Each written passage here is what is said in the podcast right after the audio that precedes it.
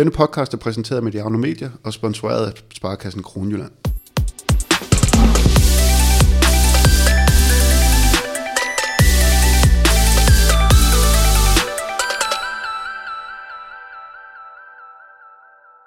Velkommen indenfor til en ny håndboldsnak her på Mediano Håndbold. I dag har jeg fået besøg af landsholdets, øh, damelandsholdets træner, øh, Claus Brun.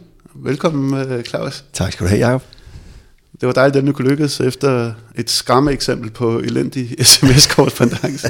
det tror jeg også, vi to har været mestre i gennem tiden. Ja, ja det tog i hvert fald lige på, du var lige inde et par uger ja. senere. End vi ja, men det lykkedes. Ja. Det gør det jo for det meste. Ja, præcis. Øh, vi ser jo her i et, et, et fodboldmekka nærmest øh, hos, øh, hos øh, Mediano. Så øh, jeg skal lige høre til at starte med, om du så fodbold i går. Jeg havde helt glemt, da jeg skulle ind og se det. Og jeg, altså, jeg, jeg vil sige, jeg, jeg går virkelig og hygger mig i øjeblikket. Jeg holder jo ikke jo, jeg holder med hold, når der er, der er nogen, der holder med de andre. Men du kan også rigtig godt lide, når... Jeg kan godt, jeg kan godt lide, når Barcelona de for eksempel ryger ud, fordi jeg ved, at du elsker Barcelona. øh, og jeg kan også jeg er ikke lige så vild med, når Juventus øh, familie også ryger ud, fordi jeg ved, at Lars, han så også er ved at, Lars Jørgensen, øh, min assistent, er, er ved at gå fuldstændig kold. øh, og når det så er Real Madrid, de kan ryge ud til, som jeg jo normalt holder med, hvis jeg skal holde med nogen, så passer det mig rigtig fint. Ja, nu gik Liverpool trods alt videre i går. Jamen, det, det, og det, ja, og det var, det var egentlig okay, fordi det var City, de slog ud, så det... Okay, okay. Men ja, jeg tænkte også, du må have siddet og frydet dig, øh, da Barcelona øh, røg ud. Skal jeg være helt ærlig, så har jeg ikke... Altså, er du stadig for det? Ja, lidt, fordi når, når ikke I er der til sådan at holde mig til ilden, øh, og jeg kan gå og irritere jer, så, så gider jeg ikke rigtig at Nå, føle så meget. Men jeg ser Champions League-kampen en gang imellem og sådan noget, ikke? men ellers ikke. Okay, Nå, men jeg havde ellers Og så smerter det mig også lidt, at Brøndby de ligger, hvor de gør ja, okay. i forhold til København, FC okay. København. Okay, Nå, men, øh, ja, men det skal vi da ikke dvæle for meget Vi må, vi må videre til håndbold. det er øh, jeg vil bare lige nævne Liverpool, fordi jeg synes, jeg var... Det, ja, det, det, altså, og som du ved, så har jeg, jeg har det jo lidt med, ikke så meget med klubber, men egentlig mere med, med personer. Altså, jeg kan, det er ikke nogen hemmelighed, jeg godt kan lide Mourinho, og jeg synes jo også, at Klopp, han er en... Øh, en, en karakter øh, og en træner, som er værd at følge i, i måden, han gør tingene på. Så, så der er jo, altså jeg kan jo godt, lidt godt lide Liverpool lige nu. Men er der noget, du overhovedet kan blive inspireret af? Altså at ja, sidde og se fodboldtræner? Helt, helt, bestemt. Okay. Der er, lidt, øh, der er i hvert fald lidt klop over dig. det skal jeg ikke kunne sige. Så meget ja, føler jeg ikke med. Og det var mig, der lige kom til at slå til mikrofonen. Det må jeg undskylde, jeg er stadigvæk lidt øh, ny her på. øhm, nå, vi skal videre til håndbold, Claus. Ja. Øh, og jeg skal lige huske at sige øh, tak til Sparkassen Kronjylland, øh, som er grund til, at det her overhovedet er muligt. Og vi kan bruge en, øh, se hvor lang tid det bliver, men i hvert fald en god time på at snakke om, om håndbold. Uden dem, så har der ikke været nogen mediano håndbold, så, så rigtig stort tak til dem. Men Claus, det var en af de længste pauser, vi har haft her på hinanden. Det er jo et lille års tid siden, vi har...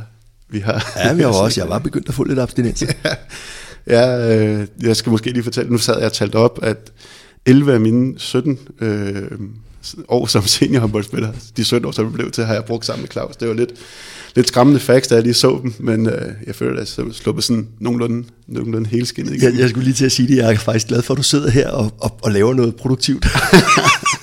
trods, trods de 11 år. ja, det, ja, præcis. Det er, øh, jeg, ja, det er godt, jeg kom væk fra dig, så jeg kunne komme i gang med Jeg tænker det jo mere som, at jeg har brugt 11 år på at få skubbet dig den rigtige vej. Okay. Du har så skubbet mig her. Det ved jeg ikke, om det er godt eller dårligt. Øhm, nej, men i, i den periode, hvor vi har vi startede i GOG, da jeg var 18, og vi kom samtidig derover. Øhm, jeg tænker, vi skal snakke en del om, om din start som træner, og der, hvor du nået til nu. Mm-hmm.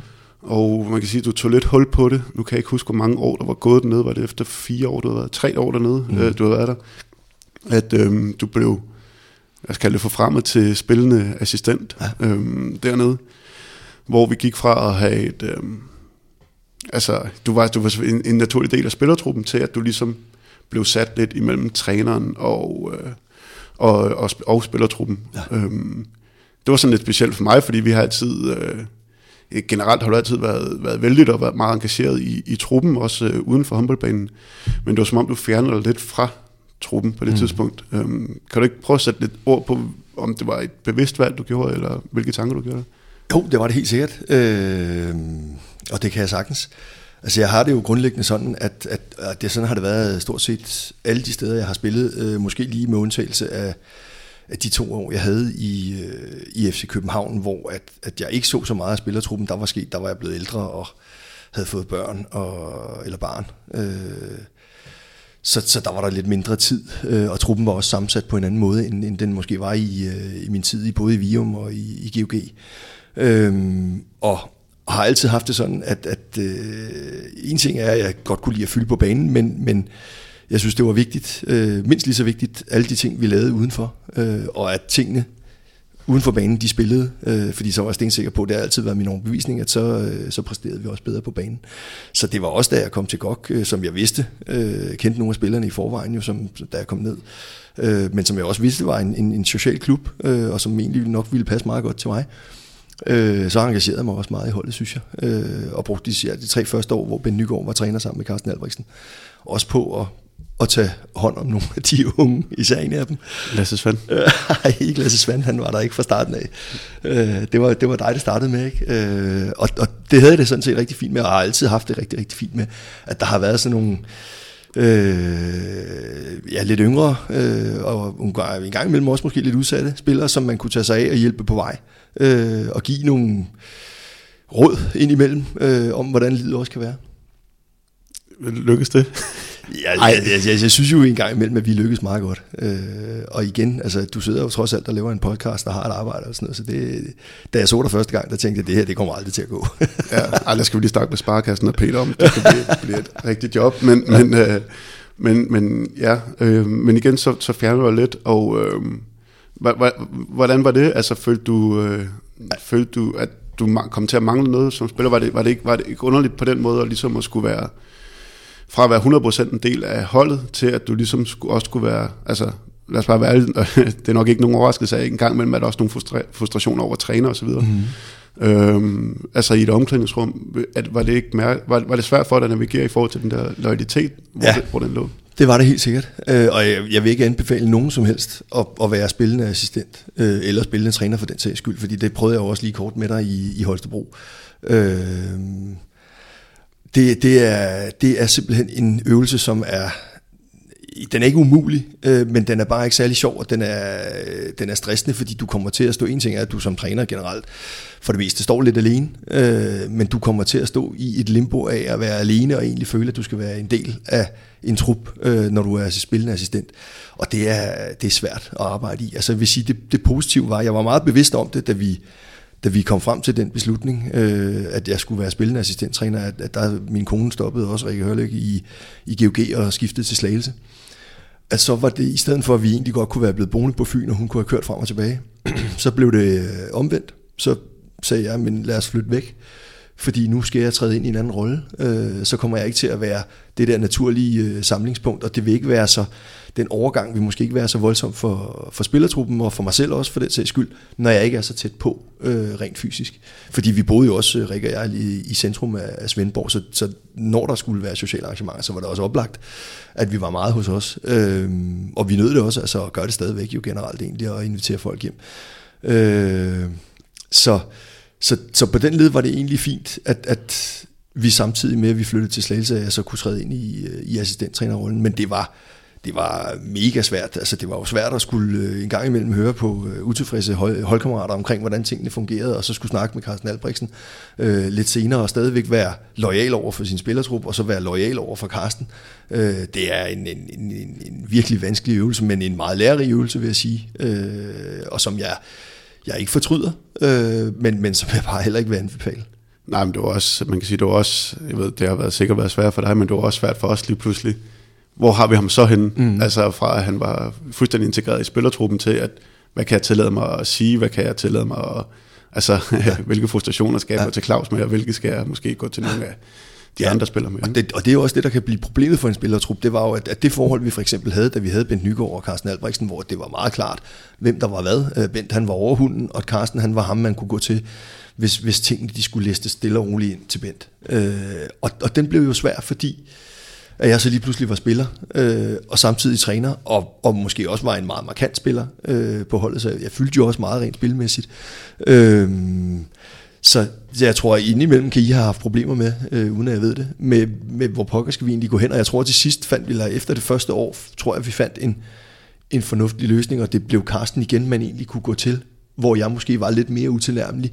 Øh, og jeg kan også huske, at vi havde, altså jeg, jeg, jeg synes jo egentlig selv også, at jeg var meget klar og tydelig i forhold til de ting, jeg ville finde mig i og ikke finde mig i. Øh, jeg mindes, at vi havde en, en, en holdfest, hvor der var de her, som, som der er i GOG, øh, ritualer for øh, nye spillere og alle sådan nogle ting, hvor jeg havde sagt klart fra, at det skulle øh, ikke ske, når jeg var der, fordi jeg synes ikke, det var i orden, øh, når jeg sad i den position, som jeg gjorde nu. Øh, og det valgte de jo så, kan jeg huske, øh, at gøre alligevel. Og der gik jeg. Og der kan jeg huske, at der var mange, der blev øh, øh ja, chokeret, tror jeg, øh, over at han mener det skulle. Altså, det er ikke for sjov. Øh, og det var jeg egentlig glad for. Jeg kan huske, da jeg kørte hjem i bilen øh, på vej mod Slagelse. Jeg var rigtig glad for, at jeg ikke bare lod mig sluge af den stemning, jeg egentlig havde været vant til, men markerede ret tydeligt over for, for resten af truppen, at sådan spiller klaveret altså ikke mere. Nu er jeg en anden øh, i en eller anden grad. Øh, I kan stadigvæk snakke med mig, og vi kan også godt have det sjovt. Øh, men, men jeg kommer ikke til at feste med jer på samme måde, som jeg har gjort før. Nej, det, nu du siger det, så kan jeg faktisk godt huske det. Det, det, øhm, det, det blev faktisk lige vendt, da, da, du, øh, da, du, da du smuttede og sådan, og så, men det, det var nok en meget god markør lige at sætte ned i forhold til, at, at nu, øh, nu, nu har du altså en anden, anden rolle der, ikke? Ja. Øhm, hvad hedder det, øh, du, øh, hvad fanden var det, jeg skulle til at, jo, øh, håndbold øh, træner, var, ja. det, det, jeg tænker ikke, du har været i tvivl om, at du skulle, øh, du skulle den vej. Nej. Øhm, var det noget, de har snakket om i lang tid, at du skulle ligesom var det noget, du allerede vidste, da du kom til GOG, at du ligesom kunne komme øh, lidt i lære der, eller var det noget, der sådan opstod lidt hen ad vejen? Nej, jeg, jeg, jeg jeg, mit skifte til GOG var ikke egentlig en tanke om, at jeg skulle stå i lære eller noget. Altså, jeg havde jeg, allerede inden der, øh, tidligt i min tid i Vium, ja, det har så været, da jeg har været 3-24, var jeg klar over, at jeg ville være træner. Altså i den tid havde jeg allerede oplevet en to-tre trænere, og også selvfølgelig en, en masse ungdomstrænere, som jeg havde været sindssygt glad for. Øh, og så havde jeg oplevet også nogle trænere, hvor jeg havde været mindre glad. Så den der tanke om, at, at og især det her med, at hvorfor er det, når du, når du som spiller engang imellem kan sætte sig ned og kigge på en træner og sige, hvorfor er det, du gør, som du gør nu? Er det for din skyld, eller er det for vores skyld? Altså for holdets skyld. Øh, og, og det var jeg meget bevidst om øh, på det tidspunkt der, og, og synes ret tidligt, at jeg kunne se, hvad er det egentlig, der virker, øh, og hvad er det, der ikke virker. Og, og de her ting, som oftest ikke virker, det er de der ting, som trænere gør for deres egen skyld. Fordi så har de forberedt sig, og så har de gjort deres arbejde. Og det, det bliver, du, det bliver man nødt til at lægge fra sig, øh, synes jeg. Fordi at det skinner for meget igennem øh, som spiller. Hvis du overdriver taktik for eksempel, så, så er det, det er gennemskueligt. Så sidder du og kigger på træneren og siger, vi, det, det, vi er stoppet med at høre efter, fordi det her det er ikke for vores skyld. Det er for, at ja. du bagefter kan stå og sige til os, at jamen, det havde jeg jo sagt. Ja, jamen, sådan fungerer sport jo ikke. Øh, nogle gange så løber spil, de andre spiller også en anden vej, end man lige regnede med. Så, så, så taktik er selvfølgelig vigtigt, men, men spillerne skal være forberedt på, at de skal kunne agere i forskellige situationer, som du ikke aner, opstår i løbet af en kamp. Øh, og det, der, der var min oplevelse på det tidspunkt, at der havde jeg haft trænere, som, som troede, at de, når taktikken først var lagt, jamen så var sejren stort set i hus. Det kan den også godt være nogle gange, men det, de fleste gange så er den ikke øh, overhovedet. Kommer helt sikkert til at snakke om senere også, tænker jeg, det her med, at du opfordrer spillerne til at tage mange øh, besl- selvstændige beslutninger og, og giver dem faktisk ret meget frihed, når, mm. når de er på banen. Nu nævner du nogle ting, fra nogle, om nogle trænere, som du måske synes, der ikke, ikke fungerer, men er der nogle trænere, hvor du har, når, når du nu, nu har du haft lidt nogle år i gamet og så videre øh, som træner, er der nogle ting, du har taget direkte, hvor du kan sige, det her, det har jeg taget med fra den her træner? Ja, altså der, den træner, vi hedder, det har jeg også sagt før, så det, det øh, ja, Øh, Øh, som vi fik i Vium, da jeg rykkede op som senior, øh, som hedder Olle Olsen, en svensk træner. Der havde de Kolding, tror jeg, på det tidspunkt, øh, også en svensker, øh, og så det begyndte at blive lidt moderne, og så skulle danskerne også til at have svenske træner. Og jeg tror, vi var den anden klub i Danmark, eller sådan noget, eller tredje måske, øh, der fik en, en svensk træner. Øh, og Olle gik, øh, det er nok ikke den store overraskelse, rigtig meget op i fysik. og og den måde, han gjorde det på, var, at han var ekstremt engageret. Øh, han var med til alle træninger, øh, og, og, og øh, når der var vi, dengang var vi jo ikke professionelle, der havde vi alle sammen arbejdet stort set, eller studier. Øh, så, så øh, når vi havde trænet om aftenen, så spurgte han jo, at der var sådan noget med træninger fra øh, klokken 6 til 8, eller et eller andet den stil, helt håbløst. Ikke ligesom det er nu, hvor de kan træne om formiddagen, de fleste af dem.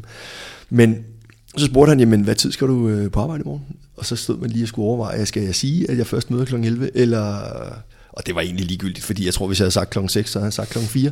Øh, fordi så stod vi nede i styrkelokalet, inden øh, jeg skulle på arbejde, eller, og fandt han så mange, han nu kunne. Ikke? Og så stod vi øh, gerne 3-4-5 mand, og gik til stålet dernede, og der, altså, vi eksploderede, øh, vil jeg sige, med det vi omhold der. Og det ene ting var, at vi ren håndboldopdragelse, også havde fået en fin opdragelse i Virum, fordi det var en god klub på det tidspunkt på ungdomsårene. Jeg havde været heldig også at spille på nogle dygtige ungdom, eller i nogle dygtige årgange øh, med rigtig mange gode spillere.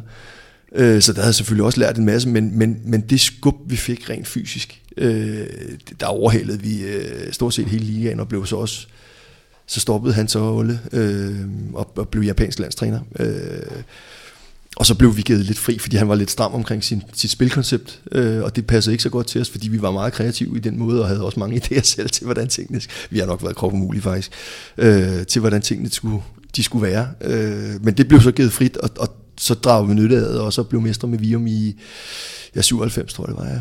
Ja, nu havde vi jo, undskyld, din øh, assistenttræner Lars inde på et tidspunkt. Øh, da, jeg kom til, da vi kom til AG, var det jo også noget, at i virkelig, virkelig fokuseret på. Ikke? Ja. Altså, hvor der blev, jeg havde i hvert fald en fornemmelse af, at der blev lagt et ekstra lag på i forhold til, hvad alle de andre ligaklubber gjorde. Helt sikkert. Øh, med den fysiske træning. Ja, og vi havde jo den fordel i AG også, at, at vi øh, kom direkte fra første division, så vi skulle ikke spille europæisk. Øh, og det der med, at du har et helt år, som nærmest er gratis med den trup, vi havde, øh, i forhold til at kunne lægge træning på øh, og, og forberede sig til at... Altså en ting er jo, at, at du bliver stærkere og kan hoppe højere og øh, slå hårdere og skyde hårdere og alt det der, men du undgår også en helvedes masse skader ved at være i ordentlig form, øh, og især øh, den styrkemæssige form. Så, så der var jo ikke, det var en, en, en, en iskold beregning af, at øh, men der skal lægges på, så vi er klar. Øh, fordi vi regner med og håber på, at vi selvfølgelig bliver mestre og skal spille Champions League året efter, og så er vi klar til også at måste stå det tryk. Øh, og det synes jeg også holdet vist, at det var de. Ja, bestemt. Det gik fint, men, men nu hoppede vi lige over FCK faktisk, øh, som du også lige var over. Var det også, øh, så vidt jeg husker, så var det også spillende assistent, du startede med at være der? Nej, eller? nej du, der, var, du? jeg, der var jeg bare træner. Jeg tror, øh, vi havde, det første år havde vi Christian Christiansen, som, øh, som er dametræner i Midtjylland nu som assistent for Magnus Andersen, og så havde vi øh, Jakob Slot, tror jeg faktisk, er den over, eller sådan noget i den stil, ja. Så okay. nej, der var, jeg ikke, der var jeg ikke egentlig blandet ind i i trænergærningen. Øh, det kan være, at jeg bare men, husker det sådan, fordi at du alligevel tog nogle opgør med, med ja, øh, det, altså, jeg vil sige, vi var også en trup, som, som igen måske også som træner, hvis ikke du havde meget power, øh, kunne være svær at have med at gøre. Altså med Steiner Ege på mål, og, og mig og Martin Bokvist i, øh, i en bagkæde, som begge to havde meget klare og tydelige holdninger til, hvordan spillet det skulle fungere.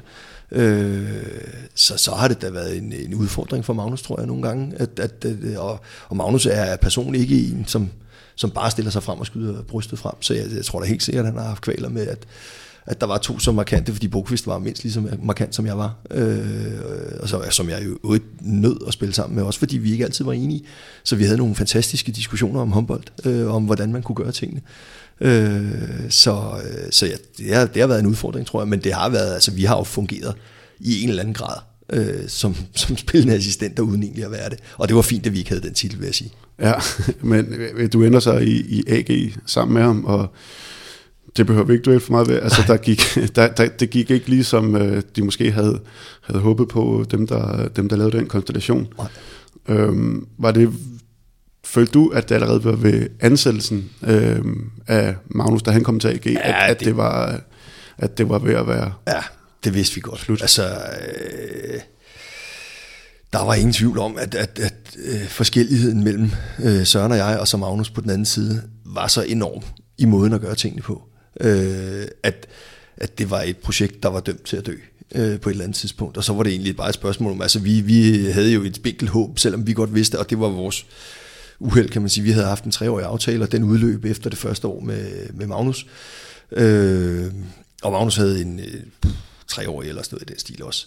Så vi kunne jo godt se, at at fyre ham, der har den lange kontrakt, eller lade dem gå, som, som ikke har kontrakt, øh, det er ikke et svært valg. Øh, så vi var egentlig, vi var selvfølgelig øh, bitre øh, og også lidt skuffede, men, men vi var egentlig meget afklaret begge, Søren, både Søren og jeg, øh, da, da vi valgte selv at trække stikket, fordi at vi ønskede heller ikke at skade holdet, og det ville det komme til på sigt. Jeg ja. tror ikke, at, at holdet egentlig havde mærket så meget, fordi vi havde et nogle ting ind imellem, men, øh, men vi kunne ikke være i det selv, øh, og så ville vi hellere lade holdet køre sin egen gang øh, og, og præstere, som det nu godt kunne øh, også uden os. Øh, så, så vi valgte at trække stikket der. Man kan sige, at hele den der problematik ligger selvfølgelig også langt tilbage, og den er også meget, meget godt afdækket. Men nu kommer jeg til at tænke på, tror du, det er jo ikke set i håndbold, men tror du øh, rent teoretisk, at sådan en konstellation kan fungere med, med, med tre træner? Altså man kan sige, jeg ved, Søren Hersken er jo sindssygt inspireret ja. af, amerikansk sport ja. øhm, generelt.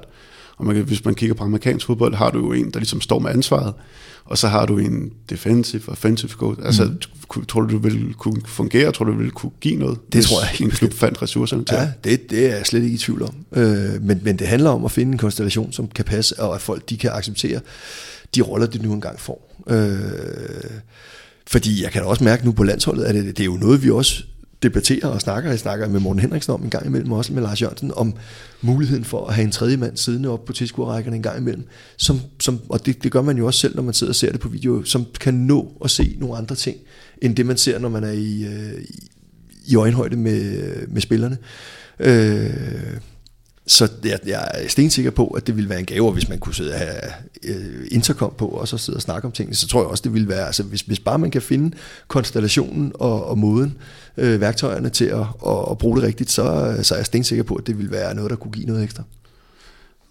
Jeg glæder mig til at se jer rende rundt med headset. Nu ja, det men første, det, man må jo ikke rigtig nu, altså det, det er jo forbudt, men, øh, og jeg ved jo også, at der er nogle af de her... Øh, øh, hvad hedder det, videoredigeringsfirmaer, som, som laver de her taktiske videoredigeringsprodukter til os, som kan lave noget, hvor du kan stort set livestreame det ned til, til bænken. Så i, i og for sig kunne man sidde og klippe det på en iPad, og så kunne dem på bænken sidde og se det bagefter, og det ville jo være super spændende. Altså, ja, så kunne lige tage den ene timeouten. Så, ja, så kunne du have en, øh, så kunne du have assistenten, han kunne sidde også og vise nogle af de spillere på bænken. Prøv at se, når, når vi kører det her system, så gør de sådan der hver gang. Øh, selvom du måske nogle gange har set det på video, hvis du så så det på bænken, og så kunne gå ind og, og lige ramme dem hurtigt med, med to hurtige mål på et eller andet, det vil være, det er jo super spændende at prøve. Ja, ja bestemt. Øh, det, det er jeg se frem til, og, og så vi får, får det trumfet igennem. Det kan være, det kommer en dag. Øhm, men hvis vi lige skal tage det, det første år, eller det, det, var, det blev så det, man kan sige, det eneste år øh, som cheftræner, øh, det var jo lidt en, øh, altså man kan sige, det var det var en turbulent et eller andet sted at starte I AG, øh, i AG ja. Ja, som, øh, som, øh, som cheftræner. Ja. Så, vil du have foretrukket, man kan sige, nu opstår den her, det er jo en ret unik mulighed, kan man sige, men vil du have foretrukket sådan i retrospekt, nu ved jeg godt, du ikke er en type, der sådan generelt fortryder så meget, men, men at have startet måske omvendt, nu, nu endte du med at komme til Holstebro, som var lidt mere, mindre profileret, øhm, og lavet, føler du, du kunne have, have fået nogle erfaringer, som du kunne have brugt, som du ikke havde på det tidspunkt i AG? Nej. Nej. Det, det, nej, også fordi vi havde jo det ene år i første division, Søren og jeg sammen, øh, hvor vi nåede at hente øh, Lars Jørgensen også til, også, til at spille der i første division. Og så kan man sige, mange, eller stort set, eller alle de spillere, vi henter på nær Christian Malmarco, øh, efterfølgende havde jeg nærmest spillet sammen med Aras Snorri Gudjonsson, havde jeg ikke spillet sammen med, men ellers havde jeg nærmest spillet sammen med dem alle sammen, og kendte dem ret godt, og de kendte mig, øh, og, og den type, jeg var. Øh, så nej, det, det vil jeg ikke sige. Øh, der var ikke så mange ting heller omkring den. Altså, det er rigtigt, at det var turbulent, men det var det jo også fordi, at man, man, vidste, jo, man vidste jo ikke rigtigt, hvad der skete, når man kom på arbejde, fordi Jesper, Jesper Nielsen, som meget ikke var, var en meget impulsiv type. Øh, og og øh, tingene, de skete jo, altså vi skulle have historier i øh, hver uge, øh, gerne to-tre stykker, og så havde vi jo øh, Sten Larsen, som, som er ansat af Astralis øh, Counter-Strike-holdet, øh, ja. øh, som du også kender rigtig godt. Ja, altså, det, som, jeg skulle som, sige det. De var jo ikke, altså, et godt eksempel er jo, at der var ingen, der, der snakkede om Counter-Strike, inden Sten han blev øh, ansat der. Og så eksploderede det bare øh, lige i hovedet på alle. Øh, og det er det, han kan. Han er super dygtig på det der. Og, og det, skulle, altså det skal man, når man kommer fra den håndboldverden, vi kom fra, hvor det var rimelig stille at være både klubtræner og, og, og spiller bare. Og så komme ind i det setup, der var der det var ret massivt. Øh, og og der, der vil jeg sige, at det, det var lærerigt på, på så mange punkter. Øh, men, men der er ikke nogen ting, hvor jeg sidder og tænker, at, at jeg egentlig ville have gjort så meget anderledes med den erfaring, jeg har nu. Øh, det tror jeg ikke. Nej. Jeg bare lige for at dvæle lidt ved det der hele Sten, som var øh, kommersielt direktør, jeg ved ikke om han var, men han stod kommunikation, ja, ja. han stod i hvert fald for meget det kommercielle sammen med Jordi. Det var, ja. det var, det var det er især det, jeg er mig rigtig meget ved, når, når man ser tilbage på AG, og det ikke eksisterer længere, fordi er der gal en uh, impact, de har haft på, uh, på Humboldt Danmark på det ja. kort tid, at, ja. at det faktisk eksisterede. Ingen og, Og øh, ja, man kan jo stadigvæk se efterdynge af meget af det, de, øh, af det, de gjorde. Bestemt, på, altså dengang. musik i hallerne og alle de der Ja, ja, ting, altså- som de så selvfølgelig også, altså det var noget, der var, de har set ned i Tyskland, og hvor Ja. ja. tingene, de kører på den måde, som, som Ja. ja. de gør, ikke? Og de lå sig inspirere også, altså tog jo til USA og øh, så NBA-kampe og sådan noget, og lå Ja, sig var inspirere af, hvordan, hvordan tingene de foregik, ikke? Så det var en fest, der kom til håndbold, og det, det synes jeg, det var. Det var sjovt. Altså de der, de stunder ude i øh, Ballerup Super Arena, dem vil jeg ikke være foruden. Altså det var en fantastisk oplevelse. Jeg er meget enig, det var, det var ret vildt og unikt, men øhm, øh, under det der år, du siger det selv, at du var, øh, du var, der var en hel masse spillere, du havde spillet sammen med, nogen, der havde selvfølgelig øh, også prøvet en hel masse ting. Øhm, var, det, var, der, var der nogen overvejelser, du gjorde dig sådan i forhold til, at, at det måske lidt tilbage til, da du også var, gik som assi- til assistenttræner i, i GOG, det der med, at nu er lige pludselig nogle holdkammerater, du skulle stå og være, øh, være leder og træner overfor. Nej, det var jeg, altså nej. Det var jeg ikke bange for. Altså, og jeg havde det også sådan, at du bliver nødt til at holde fast i, øh, at, at markere dig, når du, find, når du mener, der er behov for det. Øh, også selvom det er Kasper Witt, og det var ikke fordi, jeg havde sindssygt mange kontroverser med Kasper Witt for eksempel, som var en af de helt store kanoner også på det hold. Øh, men, men når det var, at den skulle tages, så skulle den tages. Altså hvis den lå lige til højre benet, så var det altså bare at kaste sig ind i den. Fordi ellers så taber man sit hold med det samme. Øh, eller så ville jeg måske have tabt Kasper fuldstændig. Og jeg er da slet ikke i tvivl om, øh, at, at jeg, jeg, jeg tror kun, vi havde en gang i, det var en, en kamp i Aarhus, hvor øh, at han bliver ved med at have fokus på noget, øh, der var, øh, det er som det er i håndbold, at der er altid et eller andet, som er fokus på i forhold til dommerne, og så var der noget, der var i fokus i Kaspers hoved, som, som var meget, meget vigtigt, og det var noget omkring målmændene og sådan noget, ikke? og han øh, brugte enormt meget tid i den her kamp i Aarhus på at snakke med dommer om, hvordan tingene de, øh, og hvordan reglerne var. Og, og det begyndte at påvirke, Kasper var så vigtig en spiller også, så det begyndte at påvirke resten af holdet, at vores målmand, han stod og snakkede med dommerne konstant, og, og altså var, lignede lidt sig selv, for da han var ungdomsspiller, hvor han var helt tovlig. Øh, og, og, og det fornemmede jeg jo, og så må jeg jo tage den med ham i halvlejen til at starte med. Øh, og, og der begynder han så at svare lidt igen, og så, der var der sådan lidt en test af, at okay, nu er det altså nu. Nu bliver du nødt til lige at klemme ballerne sammen, og så sige til ham, nu klapper du Kai, og så hører du på, hvad jeg siger, for det er mig, der bestemmer. Og det gjorde han så, men han var ved at eksplodere. Og efterfølgende ude i bussen måtte jeg så tage en tur til ham, hvor jeg kan huske, at Steiner E. sad ved siden af. Og Steiner, han er jo verdens mest behagelige og rolige menneske. Han, jeg tror, han var lidt i chok, altså fordi at, at der var, blev der gået til den. Øh, og jeg, jeg tror også, at resten, jeg, kan- det kan jeg faktisk ikke huske, fordi jeg kiggede ikke ned på de andre spillere, men jeg tænker, der er mange, der har siddet og tænkt, hold da kæft. Altså nu, nu, øh, nu er kampen der om, hvem er det, der, der for alvor skal bestemme det her? Altså, hvem er det, der egentlig bestemmer over Kasper? Er det Kasper selv, der er en ø i sig selv dernede? Øh, eller er han underlagt, at der faktisk også er nogle træner? Og det, jeg, jeg vil jo gerne sidde med, med skråsikkerhed og sige, at det, er, det, det, det endte med, at jeg vandt den lidt. Ja. Jeg tror, den måske nok endte uafgjort, men, men det var vigtigt, at den blev taget. Øh, og det tror jeg, det var for både Kasper og jeg, øh, at, at, at vi fik markeret, at det, vi kan sagtens snakke sammen bagefter også, og jeg har det jo, altså, han er jo en af mine yndlingspersoner at snakke med, fordi han er ekstremt inspirerende og, og sjov, og øh, virkelig øh, en, en, en super fyr på alle punkter. Øh, så, så jeg var glad for, at jeg tog den der. Jeg tror også, at, at det, det gavnede os på sigt, også resten af holdet, at, at de kunne se, jamen, de skal nok tage de kampe. Altså, det, der kommer ikke nogen, der kommer til at stille sig uden for holdet. Øh, vi, vi skal være en, en samlet enhed, og der skal være to trænere, som i sidste ende har, øh, har ordet. Så det var måske en meget, en, en, en, en med at blive en rigtig god mulighed for ligesom at få, måske ikke sat dig selv i respekt, men ligesom få igen øh, markeret, Det tror, jeg, øh, det tror jeg bestemt. at der er, ja, At, at, ja, at der er et hierarki. hierarkiet, præcis. Ja. Øh, nu har du næsten allerede lidt tegnet billedet af det selv, altså der er jo ikke, vi har haft mange kontroverser i, i, løbet, i løbet af årene. Øhm, og jeg tror, mange af dem, rigtig mange bunder af, i af, dem bunder i, at vi er faktisk er diametrale modsætninger på, på rigtig mange måder øhm, som, øh, som personer. Du er, altså, når jeg, når, jeg, når jeg sidder og kigger på dig, så tænker jeg altid, at du er meget selvsikker, du er meget kompromilløs, og du øh, går, øh, ja, altså, det, nogle gange bliver det også meget sort-hvidt, i hvert fald for, mm. øh, for mig. Ja. Øhm, Og det har det også været. Ja. Er det noget, du sådan... Jeg ved ikke, om man kan formulere det på den måde, men er du, gør du noget, nogle gange noget mere, endnu mere karikeret eller mere sort-hvidt, ligesom for at få en pointe igennem? Øh, ja, det, altså, det kan jeg godt bruge en gang imellem, men det, det er sjældnere nu, end det var tidligere. Øh, og det handler mere om, om erfaring, tror jeg. Altså, jeg var, tror jeg også som person, eller det var jeg som spiller, var jeg fuldstændig øh, opdelt sort-hvid. Altså, det var enten eller.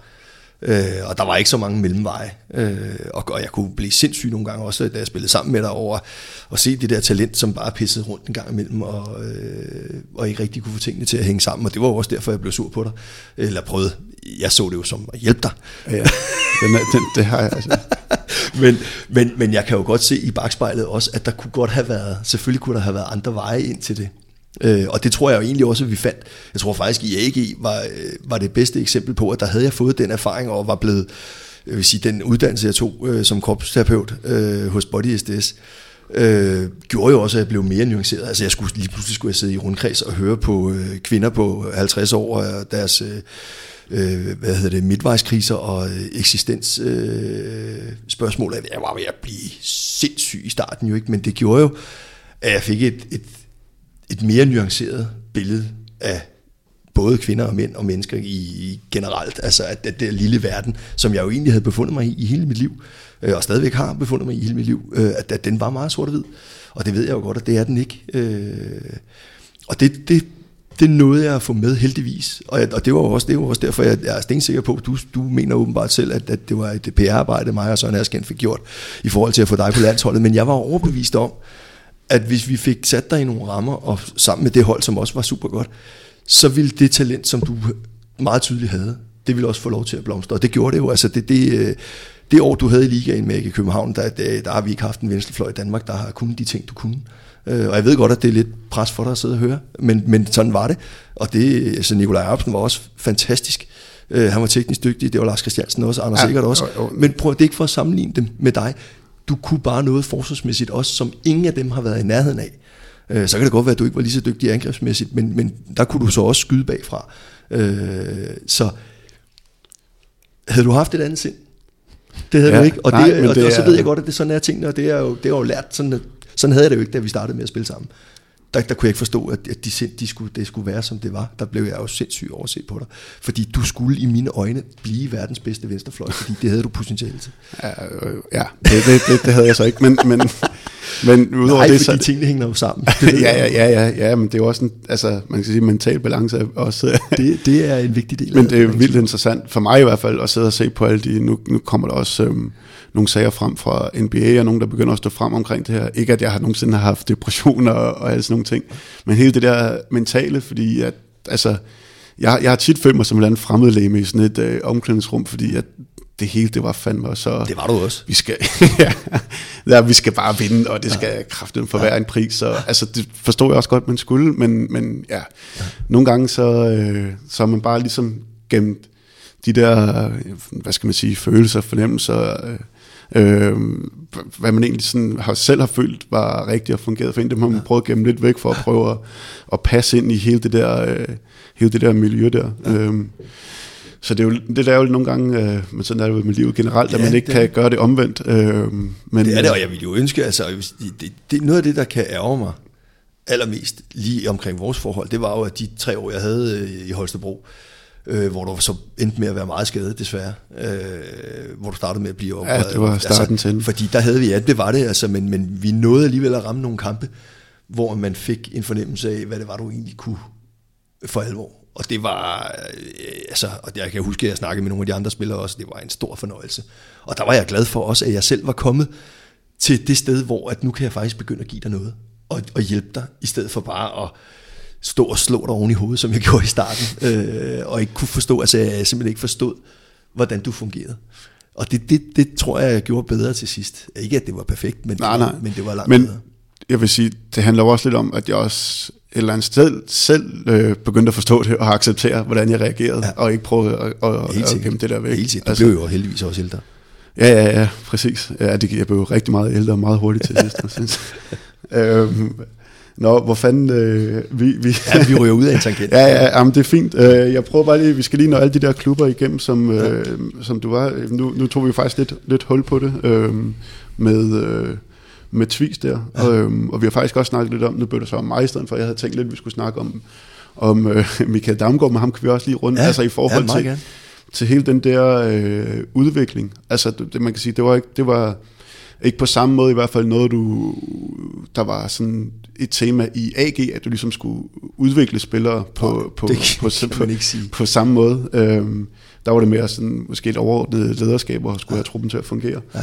Men øh, altså, når man, når, man, når man sådan lige kigger, når jeg lige kigger tilbage på min tid, og din tid i, øh, i Tvis, så var det ret spændende, især med Michael Damgaard, det der, øh, hans udvikling. Mm. Øh, og hvordan du, fordi det var jo ret tydeligt selv for mig, øh, hvordan at du arbejdede med ham, både i forhold til det mentale, jeg ved ikke, øh, ja, selvfølgelig også, hvordan han skulle, skulle spille på banen. Jeg ved ikke, om det var et... Øh, om det var et bevidst valg, eller om du reelt var noget derud, hvor at du var, jeg vil ikke sige ved at opgive ham, men, men I havde et par øh, store øh, øh, opgør, hvor at det endte med, at øh, jamen, du, kan, du kan jo selv lige prøve Ja, at, men altså, jeg, jeg, jeg tror, det var jo det er helt klart et bevidst valg, fordi det er, og, og det tror jeg, man skal være, man skal være som træner en gang imellem klar til at lade en rigtig god spiller gå.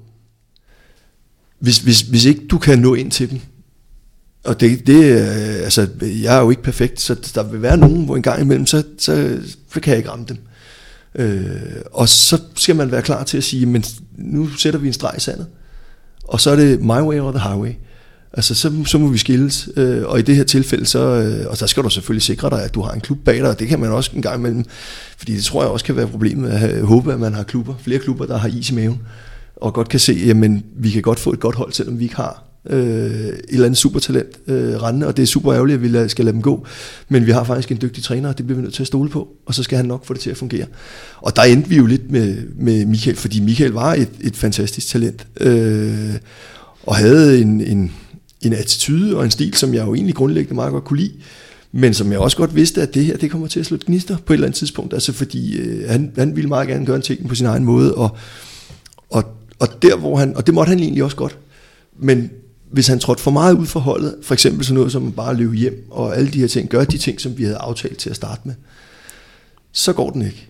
Øh, man kan ikke, og det er lidt tilbage til Kasper Witt øh, historien, man kan ikke sætte sig uden for holdet. Altså, og, og, og nu, jeg følger også med i debatter rundt omkring og, og øh, snakker om, at, at øh, spillere, de må ikke være, øh, være udadfarne, og de må ikke snakke, og de må ikke brokse, og de må ikke, det, det passer ikke. Det må de meget gerne, men de bliver bare nødt til at kende holdets øh, ramme.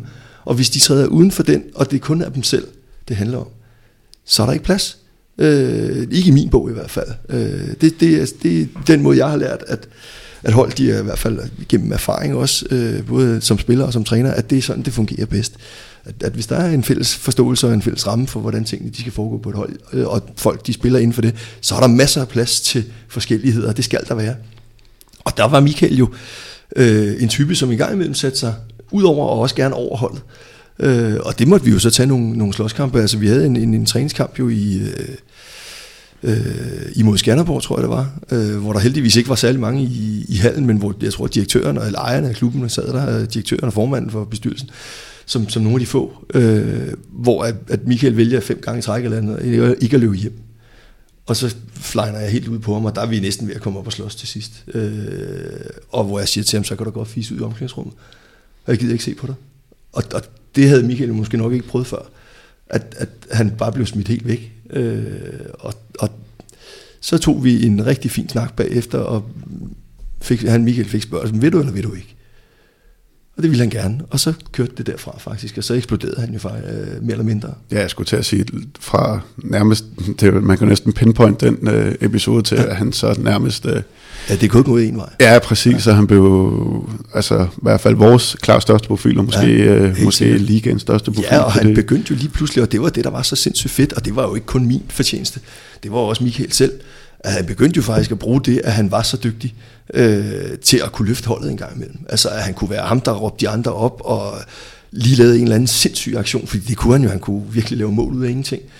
Og så løb og juble, og så løftede hele holdet sig øh, i takt med ham. Og det fandt han jo ud af, og, og brugte øh, meget markant. Øh, og ja, til den dag i dag, altså man ved jo aldrig, hvad der vil ske, men hvis, hvis ikke han var blevet skadet ned i Sønderjyske i vores øh, sidste grundspilskamp, tror jeg det var, øh, hvad har det været? Det har været mit sidste år, ja, i Holstebro. Så tror jeg også på, at vi havde haft en rigtig god chance for at blive danske mester, fordi der spillede vi den onden fløjte lyn med godt. Ja, og øh, ej, måske lidt søgt, men leder os måske også lidt over på, øh, altså øh, noget, der også bare slang var vores, øh, var vores øh, forsvar. Ja. Øh, nu har jeg igen siddet og prøvet at tænke lidt tilbage på, på det, og, sådan, og det er sådan, det var, som jeg husker det i hvert fald, så var det ikke noget, der sådan, at vi, at du kommer og sagde, vi skal dække sådan her op. Mm. Det var noget, der sådan opstod ud af de typer, vi havde, og ja. faktisk lidt måske til træning og til, og til kamp, og lige pludselig ja. så havde vi det her helt vildt forsvar, hvor at det nærmest var mand-mand på, øh, på hele banen. Ja. Øhm, er det, var, var, altså havde du selv har du selv tænkt, at det skulle ende i sådan et... Øh, ja, nogle gange, så, jeg ser jo meget fodbold, det bliver sådan et øh, kaos-forsvar øh, nogle ja. gange, hvor at, at øh, man kan ende over på den hele side af banen, og så skal man jo man skal løbe næsten mere i forsvaret, end ja. i angrebet. Det var ikke en, nej, det var ikke, øh, det var ikke en udbar tanke. Jeg, jeg var klar over, at jeg gerne ville have, at vi skulle væk fra at dække 6-0 med stødentræer, som rigtig mange hold de gjorde. Øh, fordi at, det var så også det, alle andre forberedte sig på, og, og det var det folk generelt, det var også mit syn på som angrebsspiller, det var det, der var nemt at spille mod øh, langt hen ad vejen. Øh, og så har jeg altid har været inspireret af de her afrikanske nationer, når vi har mødt dem, øh, og set, hvor svært danske hold har haft det, når de har stået i mand-mand situationer. Øh, også kigge lidt til Frankrig, som, som ikke er lige så ekstreme, men som er vanvittigt dygtige på, på mand-mand-delen. Ikke? Og så, så, øh, så, så var det jo så heldigt også, at, at jeg kom til et hold, som ja, man var blevet nummer tre, øh, og havde vundet en pokaltitel, tror jeg også, og sådan noget, men det var sådan den bløde mellemvare et eller andet sted, så, så, så det var et spørgsmål om, at man egentlig havde frie tøjler til at prøve noget helt andet, øh, og så give lidt slip, og, og jeg kan tydeligt huske, at vi havde nogle træningskampe, hvor jeg siger til dem, prøv at I bliver nødt til at gå så langt frem, I overhovedet kan og vil, for at mærke, hvordan er det egentlig at stå herude? Hvad kan jeg? Hvor, hvor langt kan jeg tillade mig at gå frem? Handler det om, at, at jeg bare skal stå langt frem i banen, men hvis de andre tager endnu mere dybde, altså går længere væk fra mig, er det så stadigvæk et problem? Så, så det var et, et spørgsmål om at få folk til at reflektere over, jamen det handler måske ikke så langt, meget om, hvor jeg egentlig står øh, på banen, men hvor jeg står i forhold til min direkte modstander.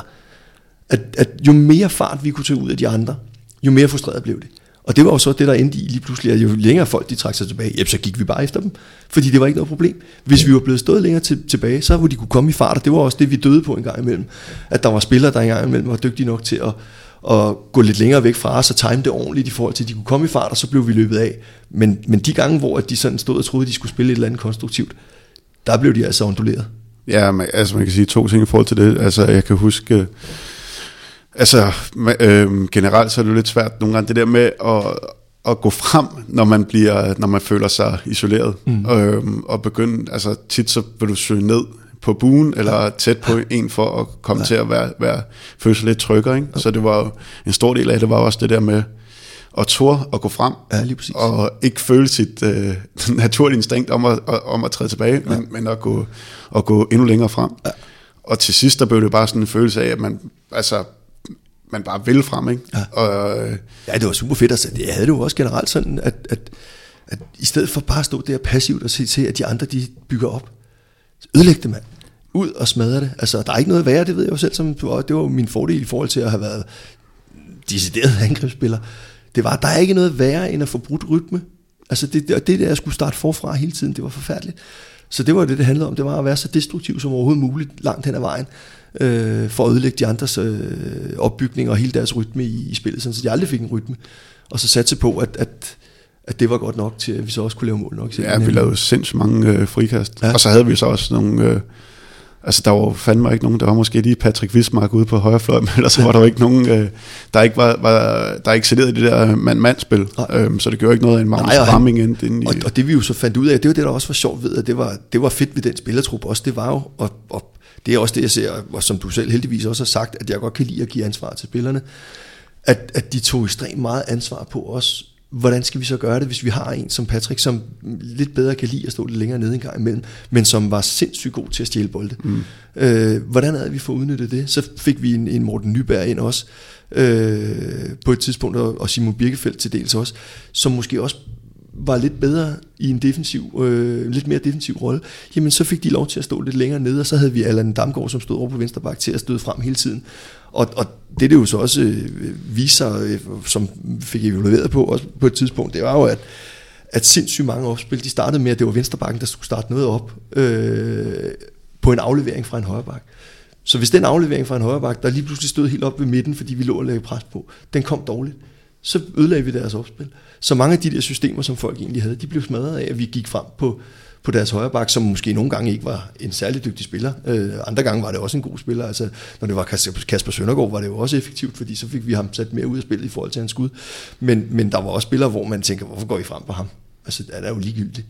Men det ødelagde bare deres opspil til deres venstre side, og, og det, var, det var super spændende. Altså, og der, der er jo dybt taknemmelig, når jeg ser tilbage på det på den gruppe af spillere med, med Claus Thomsen og Søren Tav ind i midten især. Øh, Søren Hansen, som var altid god for en, en, øh, en diskussion omkring taktik og sådan noget. Øh, og, og Nyberg og dig og Allan Damgaard og sådan Altså, det var, det var en fed gruppe, som, som var villige også, og det, det håber jeg også, at var noget, jeg gav lov til, eller at, at det var det, der smittede af, at de, at de tog selv ansvar på ja, en masse ting. Ja, for det var måske et forsat, der ikke var hvor det gjorde, hvis ikke du havde givet den der øh, Nej, det tror jeg ikke. frihed til at... Hvis det havde været stramt, så, så var det jo bare blevet efter mit hoved, og det skal det ikke være. Altså, det skal være noget, spillerne de også føler, at de kan, det kan de operere i. Ikke? Jo, men øh, det gik jo, øh, det, det, gik, det bare i hvert fald, i hvert fald langt. Og så, ja, ja, ja, det synes jeg, altså, det var, det var sjovt, og det var spændende.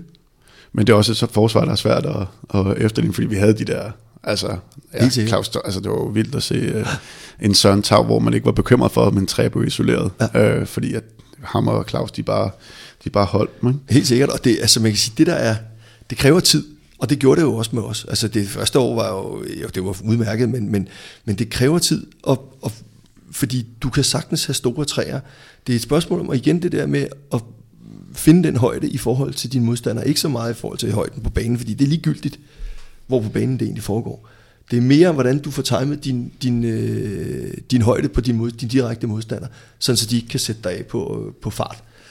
Hvis du, de fleste af de træer, der er rundt omkring, at der er nogen, der også er for ubevægelige, men de fleste, hvis det er, at de får timet deres positionering i forhold til deres modstander, øh, inden de skal lave deres finder og alt muligt andet, eller når at komme i tempo, de kan sagtens holde alene. Det, det er jeg overbevist om. Man kunne se det mod, øh, altså nu så jeg den første kamp, øh, Skjern spillede. De fik i hvert fald, øh, de fik i hvert fald ikke fat noget, de der, øh, de der træer, der, øh, de blev skilt rimelig meget. Er det noget, du også har taget, øh, man, jeg, jeg har taget med til damelandsholdet? Øh, ja, i en eller anden grad, altså, og, og måske, i for, ja, og måske i for voldsom grad i starten. Øh, og fordi at den tid, vi egentlig havde, øh, den var, det, var, det var for smalt. Altså, hvis, hvis jeg havde haft mere tid, så tror jeg også, vi var noget længere og hurtigere. Ja, man kan jo se, hvor lang tid det tog os, og, ja, og inden der, hvor vi, hvor vi gjorde. Og nu kan man sige, nu er, nu er spillerne på landsholdet efterhånden øh, begyndt at forstå ideen omkring de ting. At, at det ikke så meget handler på, om, om de står oppe ved midten, eller om de står nede ved 3 Det handler om, at vi skal bare sørge for, at de andre de ikke kan komme i fart, og vi prøver at ødelægge noget mere af deres spil. Øh, så det, det, det synes jeg, at, at efterhånden har vi fundet et fint niveau. Sådan så det forsvar, vi har arbejdet med nu, det er måske mere defensivt, end, end det var i Holstebro. Men det er stadigvæk med mange af de aspekter i, øh, som, som vi opereret med derovre. Jamen nu er vi allerede over i, øh, i dameland, har du lavet det der famøse skifte til, fra mm. herre til damehåndbold, ja. der, der tit bliver snakket om, om at det er, det er to helt forskellige typer, man, ja. øh, man skal bruge der. Er, er du, hvad er din øh, erfaring? Mm, Ja, ja, altså det handler jo meget om, hvad de egentlig er vant til. Øh, fordi jeg tror da, det har været en omvæltning, det kan jeg jo se på nogle af de, der også huske på nogle af de ting, som, som jeg fik af spørgsmål, altså når vi havde fritid, øh, så havde jeg det grundlæggende sådan, at det er altså voksne piger, så, så det skal de have lov til selv at finde ud af, hvad de vil lave. Øh, men hvor nogle af dem kom og spurgte dem, hvad skal vi lave nu? Det må I da selv om. Men var der ikke noget møde eller et eller andet? Så, nej. Og det, det var jo, altså, de spurgte også, om de måtte gå i badesandaler, altså hvor jeg tænkte, badesandaler? Hvor gammel er du, mand? Er du 25? Hvis du får ondt i benene af at gå i badesandaler, så lad være. Øh, og, og det var de bare ikke vant til. Så jeg tror, at en ting var, at, at jeg også havde en, en direkte stil, og, øh, og alle de tror jeg også, der, der er dametræner, der har, øh, men, men, men jeg havde en lidt anden façon, og så kom jeg også med et ry, øh, generelt, som, som måske var lidt imod mig i forhold til at skulle ind og dame, øh, træne damehold. Øh, men, men det fik vi jo så taklet løbende, selvom at det, det også var med store øh, dønninger. Var det, øh, altså det ry, det tænker jeg som meget kompromilløs, ja, højråbende, alle de der ting. Ja, ja, ja. Øhm. Jo, og så var jeg jo øh, skal, fuldstændig skaldet på det tidspunkt, og øh, relativt veltrænet. Øh, så, så jeg tror også, at, at min generelle fremtoning har været lidt svært at spise. ja, men, men, øh, ja, altså, men det har vi så fundet ud af, men altså, det er jo også vigtigt at sige, at du faktisk, der er jo, der er jo så mange ting, man ikke ser, Ja. men, men til træning og så videre, og ikke fordi du ikke råber til træning, men du, altså, du bruger jo også rigtig meget lang tid på at samle spillere op igen, hvis Ja. man kan sige, hvis de er blevet kørt Bestemt. øh, lidt for meget ja. øh, over i en kamp. Øh, så, men, jeg, men jeg tænker også, at det billede efterhånden er blevet, er blevet øh, Ja, og det er jo igen, det tager tid, ikke? Men, men der er vores medieverden, og det accepterer jeg jo, at det er, som det er. Øh, men man, man kan godt blive, når man sidder i den position, jeg gør nu, at blive lidt stram over at skulle blive konfronteret om, hvad der sker i en enkelt timeout.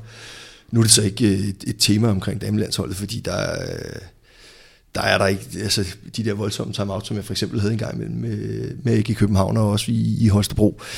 Øh, de er der jo ikke på den måde, øh, og det kan godt være, at de kommer, øh, men jeg har ikke følt, at der var behov for det, fordi det er jo mest af alt det, det handler om, at, at hvis behovet er der, jamen, så skal den leveres. Hvis ikke behovet er der, så er der ikke nogen grund til at stå og skabe sig.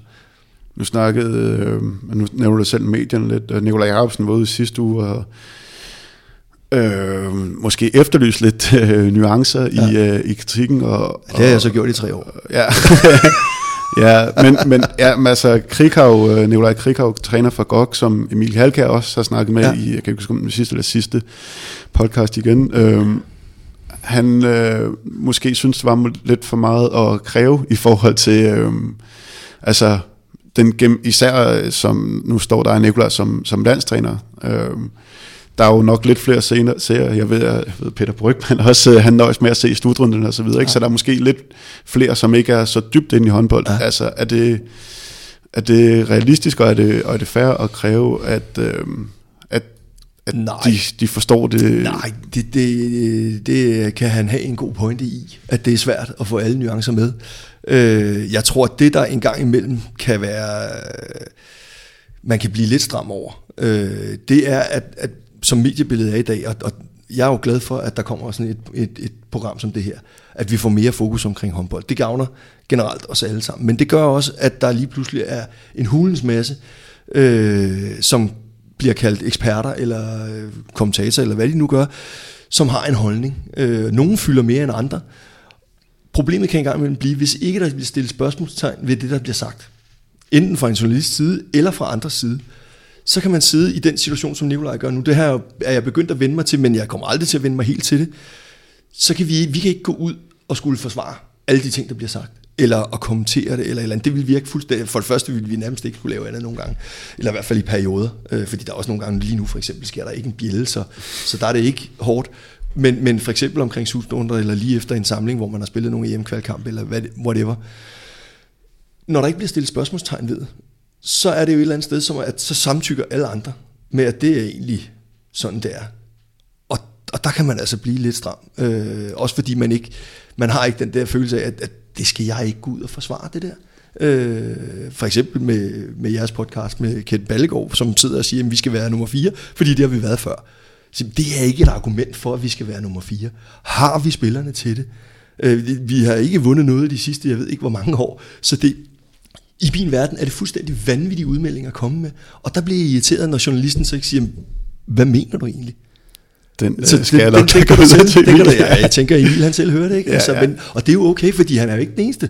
Altså, det, det, sker mange, det sker jo på TV2, som er det mest dækkende øh, håndboldmedie i Danmark. Det sker også ofte der, at, at, at de der ting, de forsvinder øh, fuldstændig. At så, så kan man bare komme med en eller anden kommentar, og så er det, så er det som om, det er sandheden. Og, og der ved jeg jo godt, at det kan da godt være, at øh, Ken Ballegaard fra første division, det ikke fylder sindssygt meget i folks bevidsthed. Øh, men når man selv hører det, så, så kan man ikke lade være med en gang imellem at sidde og tænke, ah, hold op altså. Ja, man, man kan sige, at de måske har, øh, især på øh, TV2, de, de, de har i hvert fald meget, øh, jeg om man ligefrem kan kalde det magt, men, men de styrer jo rigtig meget mm. af, af dagsordenen. Ja. Øhm, selvom, som du også siger, nu, nu er det ikke fordi, jeg har sådan gennemtænkt det før, men altså, men, men altså når der, når der er den her ekstra, lad os sige, halv million seere, som måske ikke følger så meget med øh, ellers, så, kan der, så kan de hurtigt få, være, blive øh, meningsstandere for rigtig store, en stor portion af dem, der sidder og ser. Helt vildt. Altså, øh, ja, helt vildt. Det er der ingen tvivl om. Altså, et, et, et, et, lille eksempel. Øh, ikke at de skal sammenlignes direkte, men, men da vi bliver nummer 4 øh, i Sverige med, med damelandsholdet, der, der, så vidt jeg husker det, der er kritikken lidt, at, at jeg har spillet for smalt, øh, så vi var trætte, og så kunne vi ikke slå Holland. Sådan i grove træk, som jeg husker det. Øh, og så spiller herrene et EM nu her, øh, og, og det var sådan relativt kritisk, at det var simpelthen ikke godt nok, at vi havde spillet så smalt, jeg skulle bruge nogle flere spillere. Øh, selvom det var fint, at vi var kommet, og det fik vi også, og det skal man huske, fordi det prøver jeg også en gang imellem. Der er rigtig mange positive historier også. Øh, men for dem, det går ud over, vil det altid, og sådan er det jo også bare oftest, der vil de negative fylde mere. Øh, og så har vi en EM, hvor at herrerne de kommer også til en semifinal, og taber semifinalen, og der er kommentaren, der kan jeg huske, at jeg bed mærke i, at Ben Nygaard han så skriver, at det må også være svært at sætte spillerne op til sådan en kamp. Jeg var simpelthen ved at falde ned af stolen. Så, hvordan kan du sidde og sige, at det er svært at sætte spillerne op til en EM-semifinal? Det, det var mig fuldstændig ubegribeligt. Ja, du kan ikke lige øh, huske, hvad var hans argument for, at det skulle være svært at sætte op? Det ved jeg ikke. Men det, men det står der jo bare, og så står det jo nærmest til trone, at det er svært at sætte spillere op til en semifinal. Det forstod jeg simpelthen ikke. Øh, og, og der kan man en gang imellem blive lidt fan. Altså. Det er klart, men det, det, men det er sådan lidt en svær problematik, fordi ja. i, samtidig, og det, ja, det ved jeg godt, du er bevidst om, men altså, at man, man lever jo også rigtig øh, langt hen ad vejen af at TV2 gider at, at, at, at bruge så meget Bestemt. tid på, øh, på øh, og nu er det ikke, nu nej, nej, det er TV2. Nej, nej, nej, overhovedet ikke. Og jeg, har jo, altså, jeg synes jo, vi har nået, der, det skal da ikke være nogen hemmelighed, at, at, at, at jeg har da også haft mine kontroverser med, med, med TV2, men jeg synes, vi er landet et rigtig, rigtig godt sted. Fordi det handler jo om, at vi skal finde en ramme for, hvordan kan vi, hvis man skal kalde det et hold som Danmark, når vi skal ud til en slutrunde, fordi det, det, er, altså, det fylder ufattelig meget, meget mere end folk de tror. Øh, hvordan skal vi få tingene til at fungere, sådan så vi alle sammen kan være i det, sådan så I får, fordi vi vil rigtig gerne give fordi vi ved, hvor meget det betyder. Vi ved, at hvis ikke vi får den eksponering i forhold til den eksponering, TV2 giver, så er der ikke de kroner øh, i dansk håndbold, som der er lige nu, øh, til at vi kan få de forhold, vi rigtig gerne vil have. Det hænger fuldstændig uløseligt sammen. Så vi vil rigtig gerne, men det bliver nødt til i en eller anden grad også at være med respekt for, at vi er der jo ikke for kun at servicere dem. Vi er der jo for at spille et, et, en slutrunde, og det skal være det vigtigste. Så når, når begge parter begynder at få den forståelse for hinandens arbejde, så begynder det at spille. Den synes jeg, vi har ramt godt med damelandsholdet lige nu. Øh, og, og med generelt med alle medierne i Danmark, at, at nu fungerer det, synes jeg rigtig, rigtig fint. Og, og der er plads til, at jeg engang imellem også kan sige, prøv at den her træning, den lukker vi altså, fordi, ikke så meget fordi jeg er bange for, at det er taktiske overvejelser, men simpelthen for at give folk fred. For at give spillerne ro til at kunne træne, uden at hvis de lige laver en eller anden fejl, så står de i øh, avisen dagen efter, eller jeg har råbt lidt af dem, så skal de også læse, at øh, Claus Brun trælte med store bogstaver. Altså, jeg kan, men du ved, hvordan speechsellerne er, breaking news, jeg ved ikke hvad, ikke? Og, og det fylder, der er nogle spillere, der er rigtig gode til ikke at læse de der ting, fordi der sidder folk derhjemme og tænker, jamen, de kan da bare lade være med at læse det. Ja, prøv det selv. Ja, det, altså, det, det, det, er, det er bare for nemt at sige. Øh, der er nogen, der er rigtig dygtige til det. Jeg er selv blevet bedre til det. Jeg har også været slem til en gang imellem at sidde og læse for meget, og det er jeg blevet rigtig god til bare at parkere fuldstændig. Øh, og det er der nogle af spillerne, der også er. Der er også nogen, der ikke kan lade være. Og lige så snart sådan nogle ting sniger sig ind, så mister du bare nogle procenter, og det skal vi helst ikke. Ja, men så kan man også stoppe med at åbne sms og alt muligt, fordi lige, så... Lige præcis, for det, og det er jo, altså, frem på familierne måde. læser det også, ja, ja, øh, og så lige pludselig snakker de i telefon og sådan noget, det går stærkt. Øhm, nu, øh, der var det her famøse brev også øh, mm. på et tidspunkt. Det tænker jeg, det er... Øh, det er rimelig godt øh, beskrevet alle mulige andre, ja. andre steder. Øhm, hvad, hvad, altså, efter hele den her polemik, øh, hvilken effekt har det haft på... Jeg tænker, det må have haft en eller anden form for... Der må, det må have fyldt lidt, også i tiden efter. Jamen, det har det da helt sikkert. Altså, det, man kan sige, det gode var jo, at vi alle sammen, både mig og Søren og, og spillertruppen også, ved at sige ja til hinanden igen, altså ved at jeg ikke gik bare og smækkede med døren og sagde, det her, det gider jeg simpelthen ikke det kunne jeg jo sagtens have gjort, og jeg var også bevares meget tæt på. Øh, eller at spillerne gjorde det samme, og siger, at vi, vi kan simpelthen ikke forestille os, at vi kan samarbejde videre med ham der.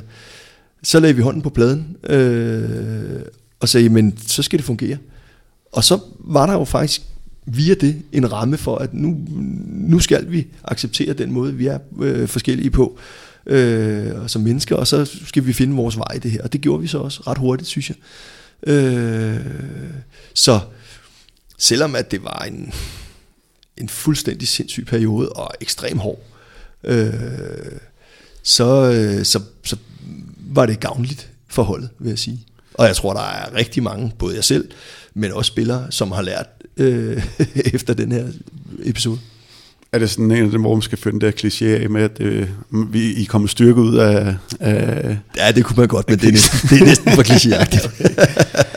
øhm, efter øh, det her, så, altså man kan sige, der blev også lavet lidt om øh, på truppen sådan, øh, efterfølgende. Var det, var det en direkte konsekvens af det, eller? Nej, det, det synes jeg ikke helt, det har været. Der er noget det har måske været lidt en konsekvens, men der er altså de overvejende handlinger omkring, hvordan øh, truppen den er sammensat, det er altså spilmæssigt, og det skal det også være. Øh, selvfølgelig skal det være, som jeg også startede med at sige, hvis, ikke, hvis, man, er, hvis, hvis man sætter sig helt uden for gruppen, og, og laver en eller anden form for postyr, som, som gruppen ikke kan operere i, øh, eller rumme, så kan man heller ikke være der. Altså det, og, og det er ikke fordi, der ikke skal være plads. Det skal der. Der skal være rigtig, rigtig meget plads, og det synes jeg også, der er på det danske damelandshold. Øh, Øh, og så vil der være ting, jeg jo selvfølgelig ikke kan gå i detaljer med, men, men, men hvis ikke man kan indordne sig under den måde, som resten af gruppen den egentlig fungerer, jamen så, så går det altså ikke øh, i grove træk. Men, men altså resten er jo også spilmæssigt. Jeg synes, der er heldigvis kommet nogle unge nye spillere fra det ungdomslandshold. Den første ungdomslandsholdsturnering, jeg var over at se i Rusland, hvor Mi Højlund var med, og Pauline Bøvelund, som også har været inde over landsholdet, og Lærke Nolsø øh, var med. En Mike Kravballe fra København var med. Altså et, et rigtig godt ungdomslandshold, som også vandt guld. Er der begyndt at komme nogle af de her spillere med op. Øh, og at man har fået samlet så mange landsholdsspillere i Odense, hvor en at Offendal, som jeg egentlig faktisk, da jeg blev ansat, så øh, spille i en træningsturnering i Skjern, øh, som var rigtig god på det tidspunkt, på et mindre godt Odensehold. Øh, så blev desværre korsbåndsskade øh, og var ude i et langt stykke tid, men er begyndt at komme efter det igen. Øh, så er der så mange spillere, synes jeg, at vælge imellem nu i forhold til, hvad jeg egentlig startede med at have af muligheder. Øh, ikke at det er et slaraffenland, som, som nogle gange engang imellem øh, øh, også postulerer, hvor jeg ikke kan få det lidt stramt, når man siger, at vi har masser af spillere i Danmark. Ja, ja, vi har masser af spillere, men det er altså ikke dem alle sammen, der er dygtige nok til at spille på landsholdet. Øh, fordi så, så, så ved man simpelthen ikke, hvad man snakker om.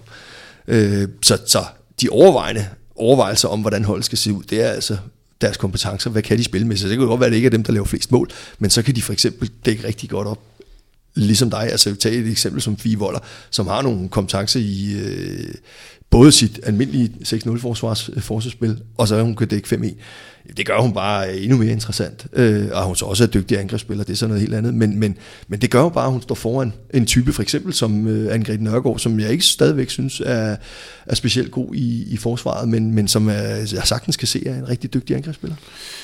Ja, det bliver også lidt. nogle, nogle gange så, øh, nu kan det være, fordi jeg var bedst i forsvaret, jeg bliver ekstra meget mærke i det, men, men, men det bliver også bare tit øh, folk, der kigger på, hvem der scorer mål. Ikke? Det gør altså, det. Øh, det gør det helt sikkert. Øh, det, det kan jeg jo selv huske. Altså, at, at nogle gange så var jeg jo måske mere i oplæggerens type som spiller, øh, eller i hvert fald til sidst i min ja, karriere. til sidst, ja, ja. fordi du... Ja, jeg skød rigtig meget, ja. ja, det er rigtigt. Øh, lidt for meget også. Det. Ja. Nej, det, ja, det, det har jeg aldrig sagt. Man kan ikke skyde for meget. Det er det, jeg prøver at lære min søn i hvert fald. Det, hvis man skal være god til at skyde, så skal man skyde meget. Ja. Øh, og så kan man altid drosle lidt ned. Så bliver man ikke så god til at aflevere. Nej, Jamen, det blev jeg jo så. Ja. Altså, men, men så kunne man også godt få det lidt stramt over, at man i en vis, hvis man var så dum at læse det, fik et total efter, man havde haft 6, 7, 8 assist eller et eller andet. Ikke? Så øh, ja, det skal man ikke være så bekymret over. Det er jeg heller ikke, når jeg udtager en trup. Altså, det, det er meget bevidst, og det handler altså om, at de skal kunne i begge ender mere eller mindre. Og så er der nogen, som en gang imellem er så dygtige, på, en til, på i den ene ende, at, at så der, kan der også godt være plads til dem. Men dem kan du ikke have for mange af på et landshold. Øh, fordi der har du bare ikke så mange at vælge med.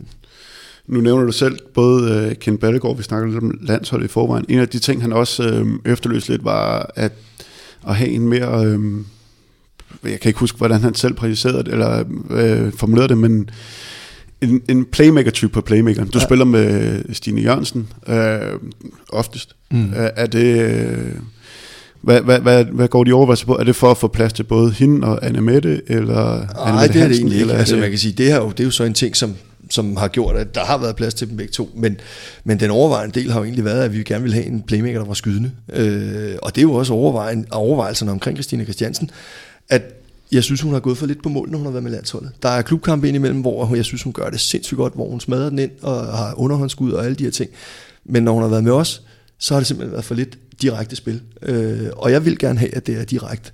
Øh, og der må også gerne være tempo på og alt sådan noget, men det skal ikke være for meget til siderne, det skal være mod mål. Øh, og det, det løste Stine, øh, og, og man kan sige, hun udviklede sig, synes jeg også, til en ting er, at hun har nogle, nogle naturlige ledergener, øh, som vi heldigvis har fået skubbet endnu mere til. Øh, så har det været en naturlig del af, at hun styrer spillet rigtig, rigtig fint. Er god til, synes jeg efterhånden, også at sætte de andre i scenen. Øh, sådan så det ikke bare er, at hun selv skal til skud, men, men at hun er god til at bygge tingene op og, og være struktureret omkring det. Men nu begynder vi jo også, vi har også, vil jeg sige, haft Lotte Grigel med, som er en decideret playmaker, og som desværre ikke skyder øh, sindssygt hårdt. Øh, der er ikke noget, jeg heller ville, end at, at hun kunne skyde hårdere, fordi hun er en, en, en rigtig spilklog øh, type. Øh, men nu kommer de her typer. Mirai synes jeg har udviklet sig. Altså hende har vi haft med inden, men på det tidspunkt, eller efter hun var med, det var omkring øh, vores OL-kvalkampe øh, og vores VM-kval mod Rusland. Der, der, øh, der spillede det bare ikke helt. Øh, måske også fordi hun var for nervøs og sådan noget, men det virker som om, at de år, hun har haft nu i København, og hvor hun har spillet en rigtig god sæson, at den sidste gang, vi havde hende med, øh, der gjorde hun det rigtig, rigtig godt. Øh, Mie Højlund kommer nu på fuld gardiner, og som jeg var tidligere inde på, en Nadia Offendal også, som, som også er rigtig spændende. Det øh, og det er spillere som den, øh, jamen det, ja, det, ja det synes jeg altså det håber jeg da i hvert fald altså og det er spillere som alle sammen er dygtige til at gå direkte på kassen Øh, så det er mest af alt det, det handler om. Øh, fordi jeg kan da godt, øh, han, jeg tror også, han nævnte, at, at vi spillede langsomt. Ja, det, det bliver sgu lidt tungt, når det er Mette Hansen og Stine Jørgensen og Mette Tranborg. Men det har jo ikke været en tanke om, at det skulle være tungt. Det er simpelthen, fordi jeg har ment, altså jeg har trods alt også ville have Mie Højlund med til to slutrunder, ja. som, som måtte ikke lykkes. Men, men det har været i, også i mange lag, at jeg synes, der manglede den type, som kunne sætte det tempo på og være direkte samtidig så øh, fik du alligevel forholdt dig til et par af de der... Ja, ja, jo, jo, altså, og, og, og, og det er jo fint, at I inviterer mig ind, men en gang imellem kunne man... Og det er jo det, jeg... Fordi når jeg snakker med dametræner, så siger de, at vi vil gerne have debat og sådan noget. Det er fint nok, at vi, vi, men, men I bliver jo også... Fordi jeg ved jo, nogle gange, så er man jo ikke enig med de ting, de andre siger. Hvis man ikke siger noget, så kommer det til at fremstå som om, at det, der er blevet sagt fra en dametræner, det er nærmest det, alle dametrænerne mener. Og der kunne jeg godt savne, at man en gang imellem siger, at ah, det er jeg faktisk ikke helt enig i det der. Og det synes jeg sker for lidt. Øh, det kan godt være, det er bare mig. Ja, det ved jeg ikke. Altså, vi skal nu øh, skal vi prøve at stramme os lidt an her.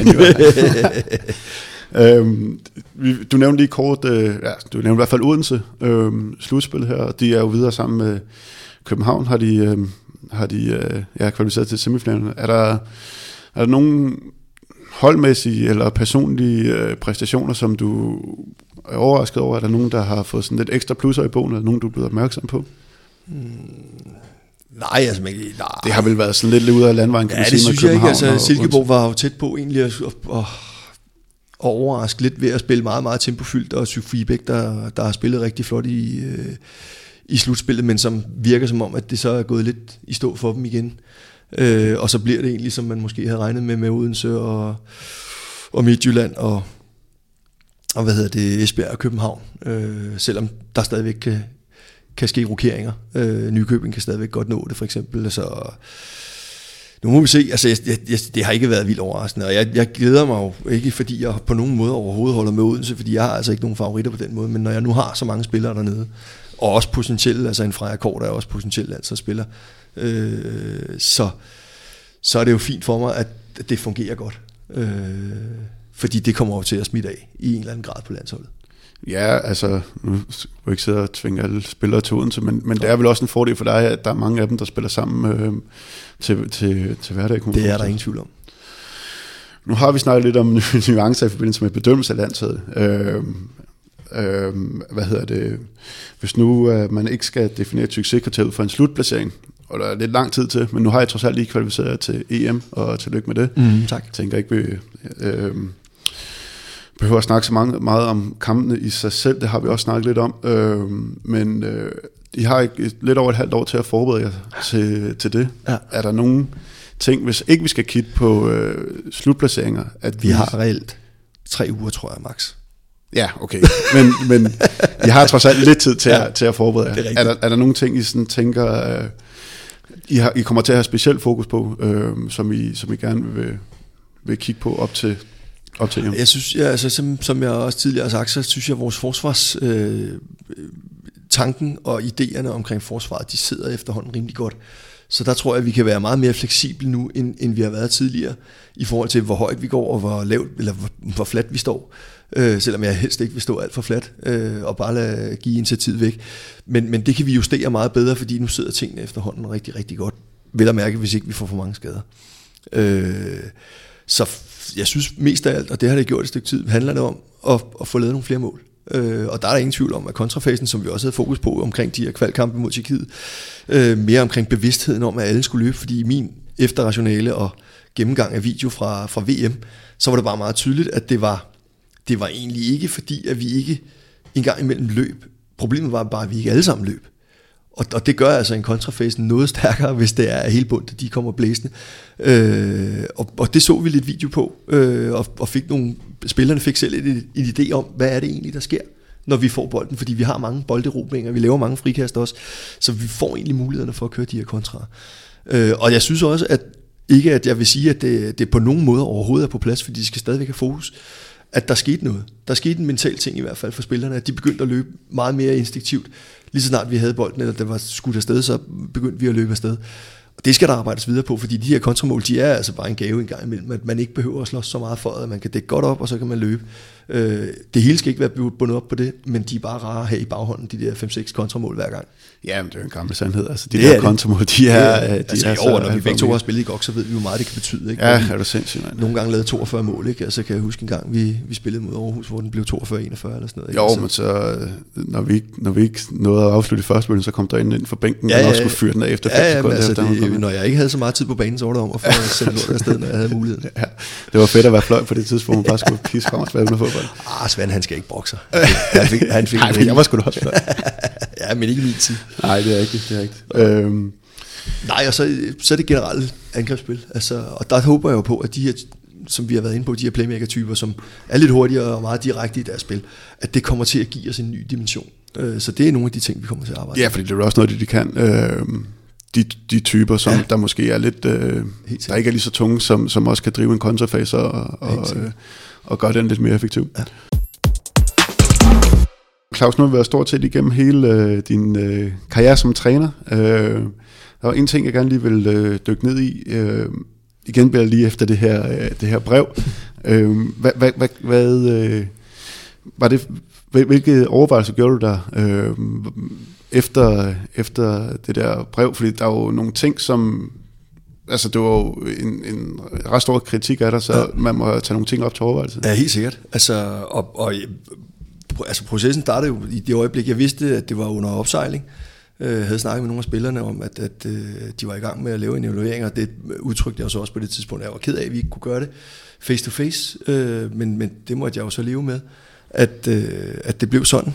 Øh, og da jeg så har læst det, så, så må jeg jo, så må jeg det først blev jeg jo rigtig, rigtig gal, fordi det var, det var voldsomt. Øh, og så måtte jeg jo sætte mig ned og, og kigge på, hvad er det i det her, jeg kan bruge? Hvad er det, jeg kan øh, file på i forhold til den måde, jeg har gjort tingene? Er der nogle af tingene, der faktisk er, er så reelle, at det her, det kan jeg egentlig gøre noget ved? Øh, I forhold til, hvis jeg skal fortsætte. Øh, og der, det, var, det vil jeg gerne indrømme, det var lige efter en 6-7 timer, ikke? fordi de første 6-7 timer skulle jeg i hvert fald ikke fortsætte. Øh, og, og så gik jeg jo i gang med at sidde og kigge i, jamen der var noget om, øh, for eksempel om kommunikationen, at, at mængden beskederne, ting jeg måske nok, som, og som jeg har været vant til i en herverden, har været taget for givet, at der skulle lige have nogle flere beskeder omkring, hvor er det egentlig, jeg står, øh, hvordan synes du egentlig, at den her kamp var? Altså, når de selv er usikre på, om ah, jeg, jeg synes ikke helt, det gik, så er det vigtigt for dem, at jeg går hen og siger, at det er, det- jeg vil sige, det er det generelt, og det synes jeg også, jeg gjorde som herretræner, at sige til dem, bror, at du gjorde det, jeg bad dig om, og det er det vigtigste. Øh, at det så ikke lige lykkes den her gang, det er hvad det er, men, men, men du har udfyldt din rolle, og det var jo det, jeg selv også som spiller oftest var glad for. Så der var også nogle ting, hvor jeg lige kunne stå op og tænke over, ja, men det er jo egentlig reelt nok det her. Øh, og det var blandt andet om, omkring mængden af informationer, de fik øh, omkring dem selv. Så det er jo selvfølgelig taget hånd om. Altså, at, at det skal jo ikke være sådan, så de render rundt og ikke aner, hvor de står. Fordi det har egentlig været et- et kardinalpunkt for mig altid, at folk de skulle vide, hvor står de i forhold til mig. Øh, og, og den var jeg lidt blind på. Øh, det er der ingen tvivl om. At, at det gjorde de åbenbart ikke. Øh, selvom jeg egentlig synes, det var soleklart. Så det var fint for mig, at, at det er så en, en lidt anden måde, den skal serveres på, øh, end det du selv har været vant til. At, at du kan ikke nøjes med kropssprog og øh, fakta engang imellem. Du bliver nødt til at være lidt mere konkret. Øh, lige præcis på det der. Selvom at jeg jo egentlig føler, at jeg er meget konkret generelt. Men, men, men måske meget konkret på få ord. Mm. Så skal det være konkret på mange flere ord. Var det ren selvrensagelse, eller hvad man kan sige? Jamen, jeg vil jo egentlig ikke kalde det rensagelse, fordi jeg, jeg, vil, jeg vil bare kalde det en, en, øh, en lærer. Ja, øh, en, en lærer af, at, at det her, det vil vi faktisk rigtig, rigtig gerne have. Og så har jeg jo så prøvet det af også, øh, fordi det kunne, jeg, altså, jeg kunne også godt bare have prøvet det af, og så kunne jeg sige, at det der hjælper overhovedet ikke noget. Øh, men nu har jeg jo så prøvet det af, og så kan jeg jo fornemme også, at det hjælper, og det fungerer. Øh, og det gør spillerne mere trygge ved, ved at, at jeg så faktisk i andre situationer kan være endnu mere kontant. Øh, fordi de er rimelig rolige ved, at nu fungerer tingene, og han skal nok komme og snakke med mig om det bagefter, det ved vi. Og det handler jo, altså man kan sige, en ting er, at det, det, som du selv var inde på, så er det jo ting, jeg har gjort før. Det er ikke noget, som var, egentlig var nyt for mig. Vi havde bare heller ikke rigtig meget tid, så jeg skulle måske overgøre det i forhold til den tid, vi havde. Øh, og det blev jeg mere bevidst om. Og det er en af ulemperne ved at være landstræner, det er, at den tid, man har i en klub, hvor du kan gå og bearbejde sådan nogle processer over et længere stykke tid, dem skal du knalde af på en time når du er landstræner. Ja, man skal og, have og det er, De tager jo hurtigt hjem nogle gange. Det gør de. Sidste kamp. Øh, og, og, og det værste, der kan ske, det er, at der er en spiller, der tager hjem med ondt i maven. Ja. Øh, og det sker jo nogle gange, og det vil også ske fremadrettet, fordi det kan vi ikke undgå, og det er altså også en del af vores verden, at, at en gang imellem, så gør det altså ondt, øh, fordi vi er højt profileret, og der er mange, der har opmærksomhed omkring det, og der er stor konkurrence, så, så det skal det også gøre, og det skal man også blive hærdet af som spiller, og det er jeg også sikker på, at mange af de her piger, de tager til sig, øh, og vi snakker også om det en gang imellem, øh, og især i de her personlige snakke, men dem har jeg flere af nu, end jeg havde tidligere. Øh, det er der ingen tvivl om, og det, det fungerer også rigtig fint for mig, for det, det lærer jeg bestemt også masser af. Så der var ikke, man, jeg tænker bare, at du, havde, du har selvfølgelig din kone, som, er, som jeg tænker er en god mm. sparringspartner i forhold til sådan noget. Øh, Øh, Vildbæk var måske også øh, på det tidspunkt, som også har erfaring som damelandstræner, der var, der var der nogen, du kunne spare med? Ja, men altså, jeg vil sige, Vildbæk var jo han, han sagde jo til mig, at du bliver nødt til at kigge på det, og så må du se på, hvad er du, hvad er du selv. Han kunne ikke sige det. Hvad er du selv kan bruge af det her? Og hvad er du kan ændre, eller hvad er det, du kan gøre bedre? Og det var, det var en, en, en rigtig, fin, et rigtig fin råd vil jeg sige. Men ellers så var det, så var det mest mig selv. Altså en proces, der foregik ind i mig, og ikke så meget med, med, med, med så mange andre. Øh, selvom jeg egentlig ikke er, er bleg for at dele ting med folk. Øh, det ved du også godt selv. Jeg er heller ikke bleg for at vise mine, mine følelser. Øh, så, så det var egentlig meget mig selv, der sad med den, og så snakkede jeg selvfølgelig og fortalte om de ting, der, der foregik ind i mig, både med min storebror, som jeg snakker meget med med herskin, øh, og selvfølgelig også med min kone, fordi det, jeg var ude, eller ville have været ulidelig, hvis ikke hun havde vidst, hvad der foregik ind i mig på det tidspunkt. Ja, øh, det, det, det, det, kan du godt finde ud af. Ja. Øh, det har jeg ja, men fordi det, der, altså, det skal heller ikke være nogen hemmelighed. Jeg svingede jo fandme mellem, øh, mellem ejerskab og depression. Altså, det ene, det ene øjeblik havde jeg jo lyst til at smadre hele øh, muligheden, og det næste øjeblik, øh, så var jeg bare helt ødelagt og ked af det. Men det har måske også været lidt ærgerligt for dig på en måde, altså nu tænker jeg bare, at det er jo en helt anden situation. Det er jo, en, det er jo et helt andet forhold til den spillertrup, man har. Når man ikke, der er jo noget ved at komme mm-hmm. i det mhm. samme omklædningsrum hver evig eneste dag. Helt vildt. Jeg ved ikke, om der er noget, der kunne være undgået ved, at man havde haft, sådan, haft en... Øh, en, Nej, jeg, en, altså, det, der er noget kontakt. rytme, ja. Jeg kan godt følge, hvad du mener. Der er noget rytme i det der med at have, og, og det er også det, jeg savner. Ikke at, øh, fordi det skal ikke slås op som en historie om, at nu vil Claus Brun have et, et ligatrænerjob igen, eller et, et, et, et klubhold ved siden af. Det vil jeg ikke afvise, at jeg godt ville overhovedet. Men, men jeg har også respekt for, at det er altså benhårdt. Øh, jeg kan godt mærke, når jeg er færdig i december, øh, og skal holde jul, at så er det altså med batterierne fuldstændig øh, kørt i bund, så hvis jeg skulle ind og, og tage et hold, det kan godt være, at jeg kunne det, det skal jeg ikke afvise, men det vil også være hårdt. Øh, så, ja, den der periode lige. Ja, altså, jeg misunder ikke Emil, øh, Nikolaj Jacobsens øh, øh, dobbeltjob lige i øjeblikket, det gør jeg altså ikke. Øh, og dermed ikke sagt, at der er en lukkedør den vej. vi lader, vi lader, den der dør stå helt åben. Men, men, men det kan godt være, at der var nogle rytmer, som så ville være nemmere, men jeg vil sige, jeg har stadigvæk kun de, lige de spillere i lige præcis den tid. Så selve den der samhørighed og finde ud af, hvor er folk henne, øh, den er bare 10 gange sværere på et landshold, end den er på et klubhold. Og det er også derfor, jeg tager ud og ser rigtig, rigtig mange kampe, og bliver i hallen hver evig eneste gang, for lige at de spillere, som har overskudstid, kommer ud og snakker, og det øh, kan jeg mærke, at det giver mm. en lille smule ekstra. Ja.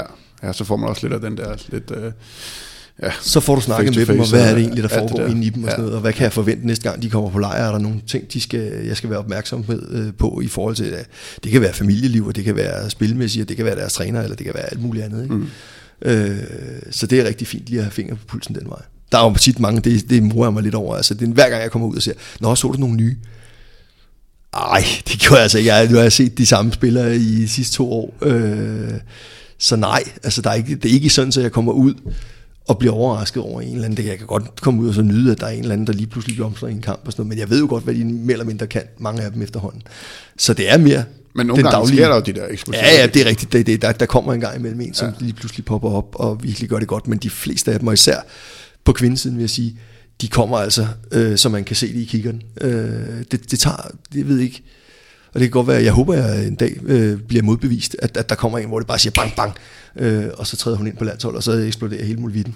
Øh, men mange af dem er altså noget, man kan se komme stille og roligt. Øh, hvor sådan en som Michael Damgaard, det var jo en, der kom Ja, det var også helt med et 500 i timen. Jakob? Holm i Ribe er Ja, også ja. et godt eksempel, Ja. ja. som også kommer med 500 i timen. Ikke? Og dem har vi ikke på samme måde på damerne. Det gør ikke noget. Øh, jeg tror bare, det er en... Men det er jo også en- nogle en spiltyper, som, altså, som det, er det nemlig. det er måske svært at sige, kræver, men de får meget opmærksomhed på den måde, de, de spiller Ja, på. Altså, øhm, så de er jo også lidt Helt mere åbenlyse. Ja. Altså, hvis det går godt, så er det lige pludselig 10-12 sikkert. kasser. Og, og den kan jeg heller ikke huske, at vi har haft på damesiden. Altså også i den tid, hvor jeg ikke har været dametræner, for jeg har jo fulgt med i, hvad der er foregået. Altså, der, jeg kan ikke huske, at vi har haft en, hvor det bare har sagt sådan, wow, på fulde gardiner, øh, og så bare blevet ved med at være en, en stjernespiller. Så det er noget, man sådan mere på damesiden kan se i et længere stykke tid. Vi øh, lukker hele uh, trænersnakken her, fordi nu skal vi, jeg skal altså lige have de der øh, All-Star-hold, som ja. Ja. jeg er lidt glad for lige at få, få jer til at sætte dem, der ja. kommer på besøg. Øh, nogle gange kommer nogle meget gode historier ud af det. Ja. Øh, jamen altså, skyd løs. Hvor starter vi hen? Øh, Ja, men altså, vi kan lige så godt starte i målet, og der, der bliver jeg jo nødt til at snyde en lille smule. Øh, fordi at, at, at de to, øh, som du også spillede sammen med i ikke København, og jeg nåede at spille sammen med Steiner I i FC København også, øh, Kasper Witt og Steiner I, det var et fremragende makkerpar. Altså, de var så forskellige, mm. øh, og Også i personlighed. Ja, helt vildt. Altså, jamen, altså det var de ja, både i stil øh, øh, og så i personlighed. Øh, men, men fuldstændig fremragende typer, ja. begge to. Øh, og, og jeg kan i- især med Steiner E. kan jeg huske, at, at den der indtræden i den rolle, som jeg skulle have i AG København, øh, var han en rigtig god backup. Ikke at han gjorde så meget, det var bare hans væsen, den mm. måde han accepterede, at det er sådan, det er, og viste de andre også, at nu er det altså Claus, der er træner, og så gør jeg, som han siger. Ja. Øh, Han var så professionel omkring det, øh, og stadigvæk den der varme Steiner E., som, som jeg havde spillet sammen med og været rigtig gode venner med i FC København. Så det, var, det, det, det vil jeg altid sætte, og det har jeg heldigvis også fået sagt til Steiner, at det satte jeg utrolig stor pris på. Det var også sjovt som spiller, altså, nu, ja, øh, at se den der, fordi man lige pludselig kom alle de her kæmpe navn jo. Altså, man vidste ikke helt, hvad man skulle forvente. Det var nogle, nogle spillere fra en hylde, som man ikke rigtig havde spillet sammen med før, i hvert fald ikke i det omfang. Og se, altså det var, de var jo så nemt sammenlignelige, fordi de begge to var keeper, og de, havde, de var begge to oppe i orden, de havde begge to prøvet en hel masse ting, men at se, øh, igen nu er det også lidt tilbage til, hvordan jeg selv var som person, altså at man ikke nødvendigvis behøver at være den der meget Ja. øh, eksplicit øh, udreagerende ja. type der, ja. men at, at, at øh, Stein han var jo helt anden og rolig ved, ikke at det skal tage noget fra hans engagement eller noget helst, men, men øh, Ja, nej, nej, det han var også meget engageret, er du tosset. Ja, ja, ja, det var sindssygt. Men det var, Men han var det på en anden måde end Kasper. Det meget. Var virkelig Ja. meget forskelligt. Og det var, altså, jeg kan, ikke, jeg kan ikke tage den ene uden også at tage den anden. Altså, det var et fremragende par. Okay, jamen... Øh, Så det er de to, fedt, så har du ud. skudt Ja. ja. mit årste hold. Okay. øh, så er det altså, du kører bare showet for du altså. Yes. Øh, højre fløj. Ja. Der har, det har været svært, synes jeg. Altså, vil lige se, du har også spillet, du, du har spillet i Vium i Ja. ja. rigtig lang tid. Ja. Øh, så røg du til, øh, var, du, var du i øh, så var Tyskland? jeg et år i Tyskland, ja. Ja. ja. Der, er ikke, der, der kommer kun en enkelt spiller med, men det venter vi med, Jacob. Okay, det ved jeg, du glæder dig til. Ja, det glæder jeg helt vildt. Øh, og det var ikke noget hurra for dernede, Okay. øh, som sådan. Og så var du i GOG. Og Så var jeg i GOG, og så øh, lige kort i Nordsjælland, og, Nordsjælland, ja. så spillede jeg jo også en, et par kampe for Holstebro. Ja, ja. ja. Jamen, lad os holde det lokalt i Danmark så. Ja, øh, jamen det bliver det også. Altså, ja, og så bliver det noget landsholdsnød også. Altså, øh, jeg tror, at det ender med, med Søren Stryger. Øh, og det er lidt igen med det der med, at du kan begge ting. Øh, han, han kunne jo, når jeg ikke kunne dække op på bakken, så kunne han gå ind og dække bak. Øh, han var også lidt af samme type som Steiner E. Øh, utrolig smittende i humøret, altid godt humør, øh, og gav utrolig meget til, til, til truppen. Øh, og så var han en dygtig spiller, øh, og det viste han også i alle de år, han spillede nede i, øh, i Flensborg Handevidt, at, at han var øh, en fremragende håndboldspiller. Og der kunne jeg også godt have taget min lille gode ven, øh, som, som rend, yndede at rende rundt og kaldte sig øh, verdens bedste, fordi han var blevet kåret til det til en, en ungdomsturnering, øh, Lasse Svand. Øh, fordi ham nød jeg også at spille sammen med. Øh, men det var et andet forhold, øh, fordi der var det lidt mere, at, at, at jeg hunsede lidt mere. Der var ellers forskel. Der. Ja, det var der. Altså, vores sønner og jeg, var, der var kun et år imellem. Øh, og jeg føler jo, øh, ikke for at være hård ved, ved, ved Lasse, men jeg føler, at jeg gav mere, end jeg fik tilbage. Jamen, han, det, det tog sin tid, men han er også kommet ud af sin skal efterhånden. Kan ja, ja, han, jeg var nødt virkelig at spille sammen med Lasse, og han var også bare bevist gang på gang, at han er en Du tænkte også mere uden for banen. Ja, ja, ja og der er der også kommet lidt mere substans i. Ja, der var ikke så meget, det var der jo ikke i mange Det her, det er jo også tidspunkt, hvor man gerne må fortælle, hvis der er nogle lidt sjove historier. Nu tænkte du bare, at du så stryger. Hvis jeg stryger, om jeg har sjove historier med ham? Jeg ved ikke, om du var med på det. Nå, okay, jeg synes bare, jeg kunne huske et eller andet. Ja, men det, jeg har, det har jeg da sikkert også, men... Øh... Ægypten? Ej, det er rigtigt, ja. Ej, det, det, er, det var faktisk det var rigtig sjovt. Øh, det var sådan en klassisk øh, buffethistorie fra øh, Ægypten, hvor at, at øh, vi jo selvfølgelig får buffet på hotellet, og vi bliver gjort opmærksom på 45 gange, at nu skal vi jo altså passe på med, hvad vi spiser, fordi vi hurtigt får dårlig mave. Og det endte jo så, at det, det kunne vi jo ikke styre. Altså, det endte med, at Søren Stryger fik rigtig, rigtig dårlig mave, og han stiller, altså han var, det var det fede ved Stryger også, det var jo, at han, han han gav sig altid, altså, men han gjorde det på sådan en, en rolig og forsigtig måde. Det var ikke sådan, at han gik og skiltede med, at han havde virkelig, virkelig dårlig mave. Øh, men han stillede op til kamp alligevel, og det resulterer så i, at, at øh, han først i en, en kontra lige pludselig begynder at løbe som en and.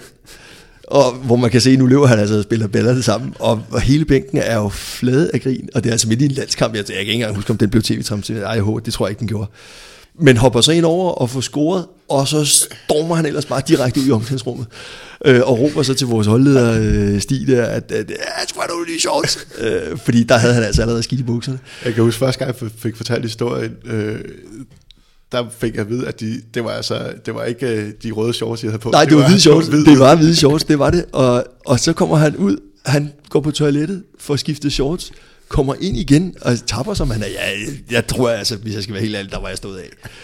Han kommer ind igen, og han kommer også på banen igen, og så laver han altså stort set samme nummer en gang til. Der tror jeg så, at han når at blive skiftet ordentligt ud, løber ud, har skidt i bukserne en gang til, og så kommer Stig tilbage.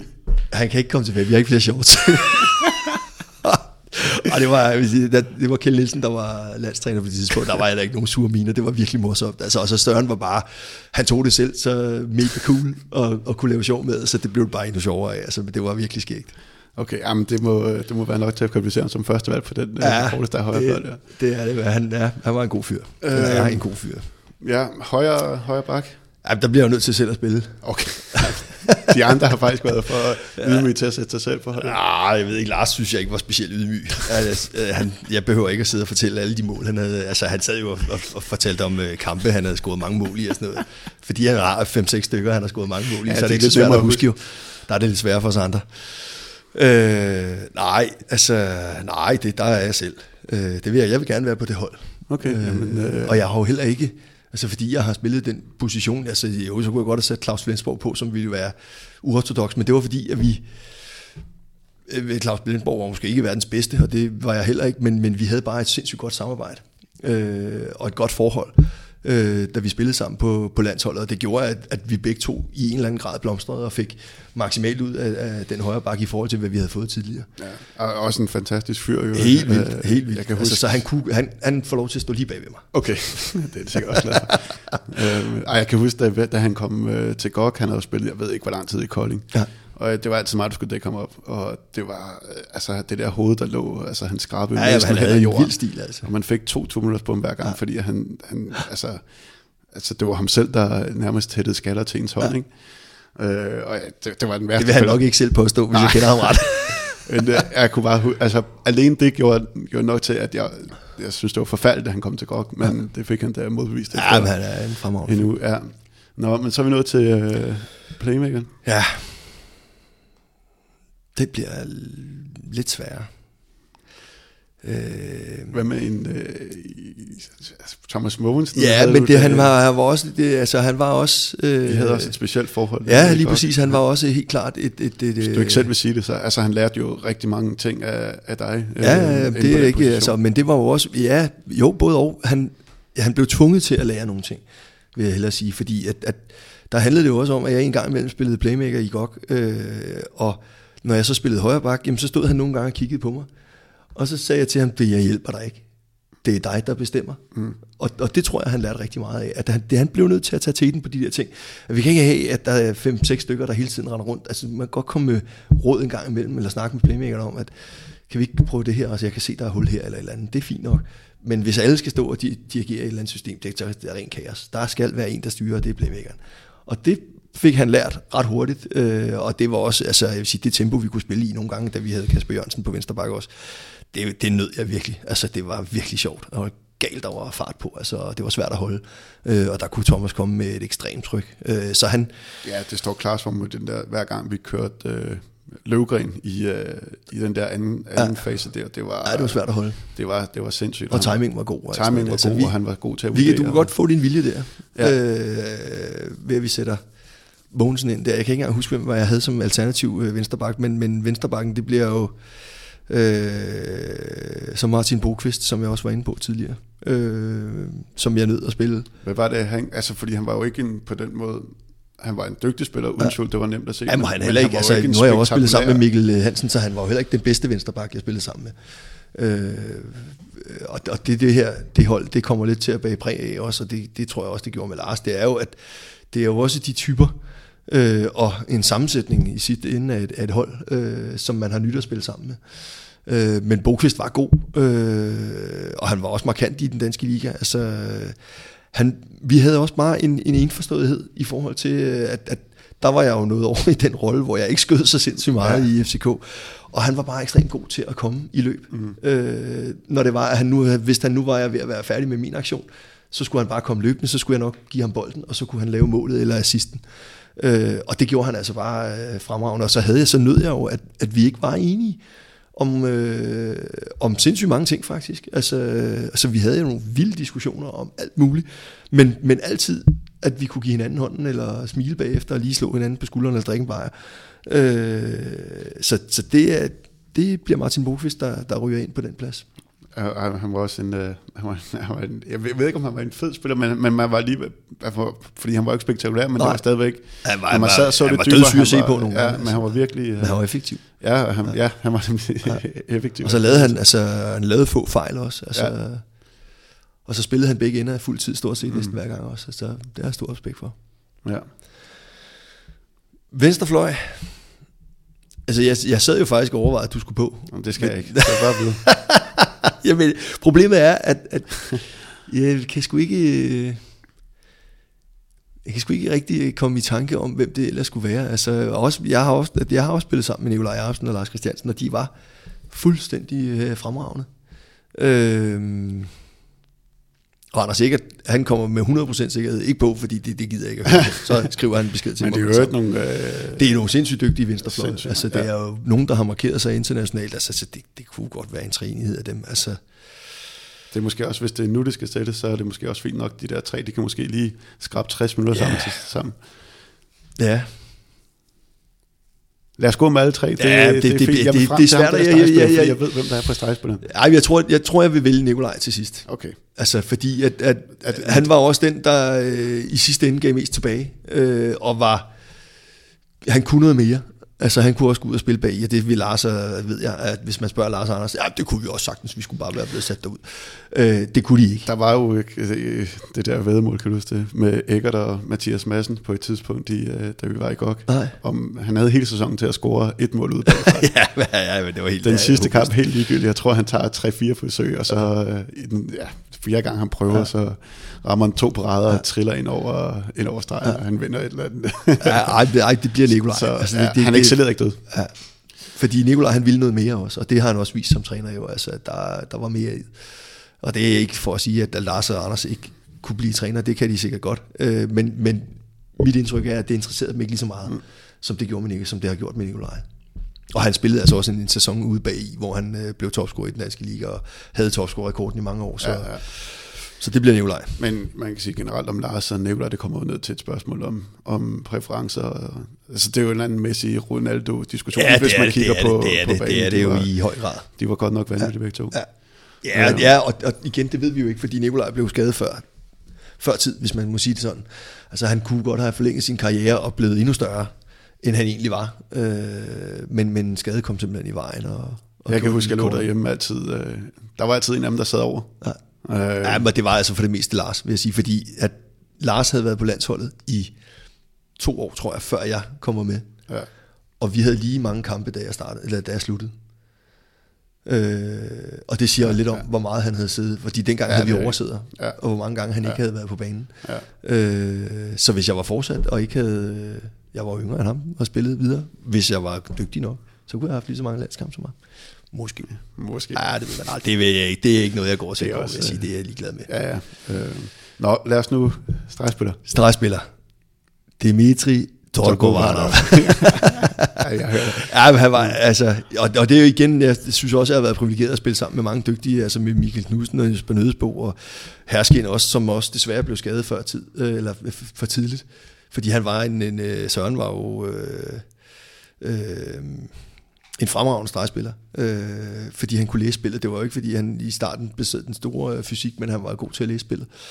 Øh, men Torgo Vanov var jo altså som jeg spillede sammen med i Valor Massenheim, var fuldstændig fremragende, og han var også, han var også en givende spiller. Øh, det der store russiske skrummel. Altså, man, jeg bliver lige overrasket, hver gang jeg møder ham, over hvor stor han egentlig er. Altså, mm. jeg, jeg forsvinder fuldstændig, når jeg får sådan en bjørnkram af, ham. Men han var, han var også altid godt humør, øh, og gav sig 100%. Han havde den dårligste ryg Ja, man kunne alvor, altså. næsten se det de mange, sidste mange år af hans ja. karriere, hvordan han... Han altså kunne næsten ikke slæbe sig ind på banen, men lige så snart man så kylde bolden ind mod ham, så fik ja. han altså på en eller anden måde øh, fat i den, og lavede et mål, eller fik et strafkast. Hvor, var det ikke også ham, der lavede den der... Øh, han lavede sådan der skruebold der, som... Jo, øh, det kunne, jo, jo, helt sikkert, det kunne han også. Altså, han var, han var bare dygtig. Altså, så, så kan jeg huske, da jeg kom derned øh, i en af de første træningskampe, så øh, han løber rundt ind på stregen, som han nu gjorde, Øh, og så tager jeg, jeg så et hul, og så tager jeg et stående hug. Og problemet var bare, at han var lige løbet ind foran, så jeg hamrer ham, altså fra to meters afstand, lige i brystet. Og han falder bare ned. Øh, ligger, han er sådan en dyb øh, bjørnstemme også. Oh, oh, oh, oh, Mr. Brun, hvor der jo du ikke... Jeg tænkte, shit mand, nu må jeg hellere ud i omklædningsrummet og gemme mig eller, eller andet, for nu dræber han mig. Og så rejser han sig bare. Ah, det var min skyld jeg stod i vejen for dit skud, siger jeg til og jeg stod bare og var ved at dø, mand. Jeg tænkte, nu bliver jeg slået ihjel. Men det gjorde jeg ikke. Han var god som dagen er lang, øh, og han var bare dygtig. Altså, han var en fornøjelse at spille med, fordi hvis du var i tvivl og ikke vidste, hvor du skulle gøre bolden, så kunne du altid bare prøve at kylde den derind. Det var ja, den bedste ja, mulighed for ja, at finde en chance ud af. Og så var han en del af hele den der russiske ja, ære. Ja, ja, lige præcis. Altså, han, han, var, han var en af verdens bedste. Ja. Og også i en periode verdens bedste. Jamen, det var et flot uh, internationalt Ja, og der faktisk glemte jeg, faktisk glemte jeg, og det var derfor, at det, nu kommer jeg tilbage til playmaker venstreback øh, positionen, som, så, og den bliver jo lidt øh, nepotistisk, altså, men min storebror, ja. øh, ville jeg jo gerne have spillet noget mere sammen med. Han blev også skadet alt for tidligt, altså, men spillede på, på tre landshold på en gang. Øh, og var nok også derfor, at han i sidste ende blev for slidt for hurtigt. Ja, det var... øh, men han var helt vild. Og jeg er så ærgerlig over, at der ikke var flere, der nåede at opleve ham. Ja, altså, jeg, jeg, havde en, jeg gjorde jo ikke, for jeg nej, har kun hørt det fra... Ja, jeg, jeg, havde en, jeg havde en, jeg, jeg, I Valor Massenheim kom jeg til at spille sammen med en franskmand, der hed Marc Vilberger, eller Vilberger. Øh, og han var en årgang over min storebror, og de havde spillet en, en, en træningskamp mod hinanden, og den kamp, den havde jeg fået af min storebror, og havde så siddet og set den, hvor han øh, spiller sammen med, kan jeg huske, Jan Jørgensens storebror, Ken Jørgensen var der i den årgang, jeg skulle ikke huske så mange af de andre. Pelle Koppel måske. Det er nogen, I kender. Han er skuespiller nu. Det, det er også lige meget. Øh, men han spiller så mod det franske årgang, hvor det var en, der hed Frederik Wolle, øh, Jackson Richardson mm-hmm. var der, som var over ældre der end, end øh, Peter. Øh, det var et rigtig godt hold, og Mark Wilberger var der også. Og jeg tror, det var det første franske ungdomslandshold også, som sådan klarede sig rigtig, rigtig godt. Tror jeg. Sådan noget lignende. Men de var i hvert fald dygtige, og det var dem, der kom ud til, ud til at udgøre stammen af det ja. franske landshold, ja. som også endte med at vinde noget verdensmesterskab og sådan noget. Og der spiller han venstre bak, og er rigtig god, øh, ligger og laver nogle mål. Og så bliver Vilberger, han bliver sendt op, og hvad som dækker ham? Så går han over på højre bak, og så tænker franskmændene, så, så stopper vi med at dække ham op. Og så går de ind og dækker noget 5-1, som de havde gjort tidligere, med, også med Vilberger foran. Og så løber min storebror ind, og så laver han lige en finte hop op på mesterhånd, og så smadrer han den op i det ene hjørne. Og så kan man se, der, i det, altså man kan sige, de der franskmænd står bare og kigger, hvad fanden skete der der? For han kunne men, skyde med begge hænder også. Og men var det godt. efter, han var blevet skadet? Det, nej, det var, det var tidligere, det var en ungdomslandskamp. Ikke? Nå jo, men altså, han kunne skyde med begge Han skød med begge hænder, øh, ligesom, da han spillede, og det var altså en ungdom. Det var ikke imod hvem som helst, nej, nej, nej. det var mod et sindssygt godt fransk hold, Hold hvor han lige smadrede den ind med venstre. Han var bare, altså måden han bevægede sig nu, på. Og... Måske om sådan der at spekulere og sådan noget, men han kunne, lyder, altså, han kunne have været en af de absolut bedste i, øh, jeg ved det, det er jo det der med de der men, diskussioner der, det er, man ved det aldrig, men det, det tror jeg, han var. Altså ja, ja. han afgjorde jo også mere eller mindre en, en pokalkamp i øh, 88, da Virum, de spillede, der spillede Virum i anden division, og spillede mod Gladsaxe HG, som havde Per Skåb og Michael Strøm og alle de her gutter, Christian Dahlil på mål, Henrik Hansen og Henrik Andersen, og jeg skal komme efter dig, øh, Frank Jørgensen på stregen. Der afgjorde han øh, i overtiden øh, den pokalfinale, det i 88 nede i Slagelse i Andreskohallen, hvor jeg sad og så. Altså det var, det var fremragende. Ja. Han var god. Ja, ja der har han heller ikke været. Ja, han, han, han, det, han kan blive træner for det hold. Ja, ja, ja, præcis. Der har han jo også, ja. der har han også gjort det glimrende. Ja. Øh, men det er jo altid ærgerligt, altså det er jo virkelig ærgerligt, både for Peter selv, men altså når man ikke ser sådan et talent ja. udfolde sig, det, det er, er så unikt. Lidt i stil med Lærke Møller, men altså hun nåede... Og Jakob Gren. Det var sgu ikke på grund af skaderne. Nej, det var det ikke, men det var på grund af nogle andre ting, men, men det er stadigvæk, ja, okay, det, det er sådan noget som en, Claus, en, vi lukker, en ja. håndboldelsker som jeg. Tak, fordi du kom. kan få rigtig ondt i maven ja, over. Det er, ja, ja, ja det, du skal ja. ikke være ked af det, det er okay. Nej, er, jeg, det, vi skal ikke snakke om mig. Nej. Øh, lad os bare øh, lukke her lige meget, lige meget hvad. Og så, øh, nu fandme også sidde her lang tid, jeg er lidt sulten. Ja. Øh, tak fordi du kom, Claus. Det var så lidt, det var og, øh, vi skal lige huske at sige, at øh, det er Mediano øh, Media, der har, der har øh, produceret det her, og øh, Sparkassen Kronjylland, som har, som har hjulpet os til, at vi kan, vi kan lave de her udsendelser. Så det er vi jo meget glade for, og jeg glæder mig i hvert fald til at lave, øh, lave nogle flere.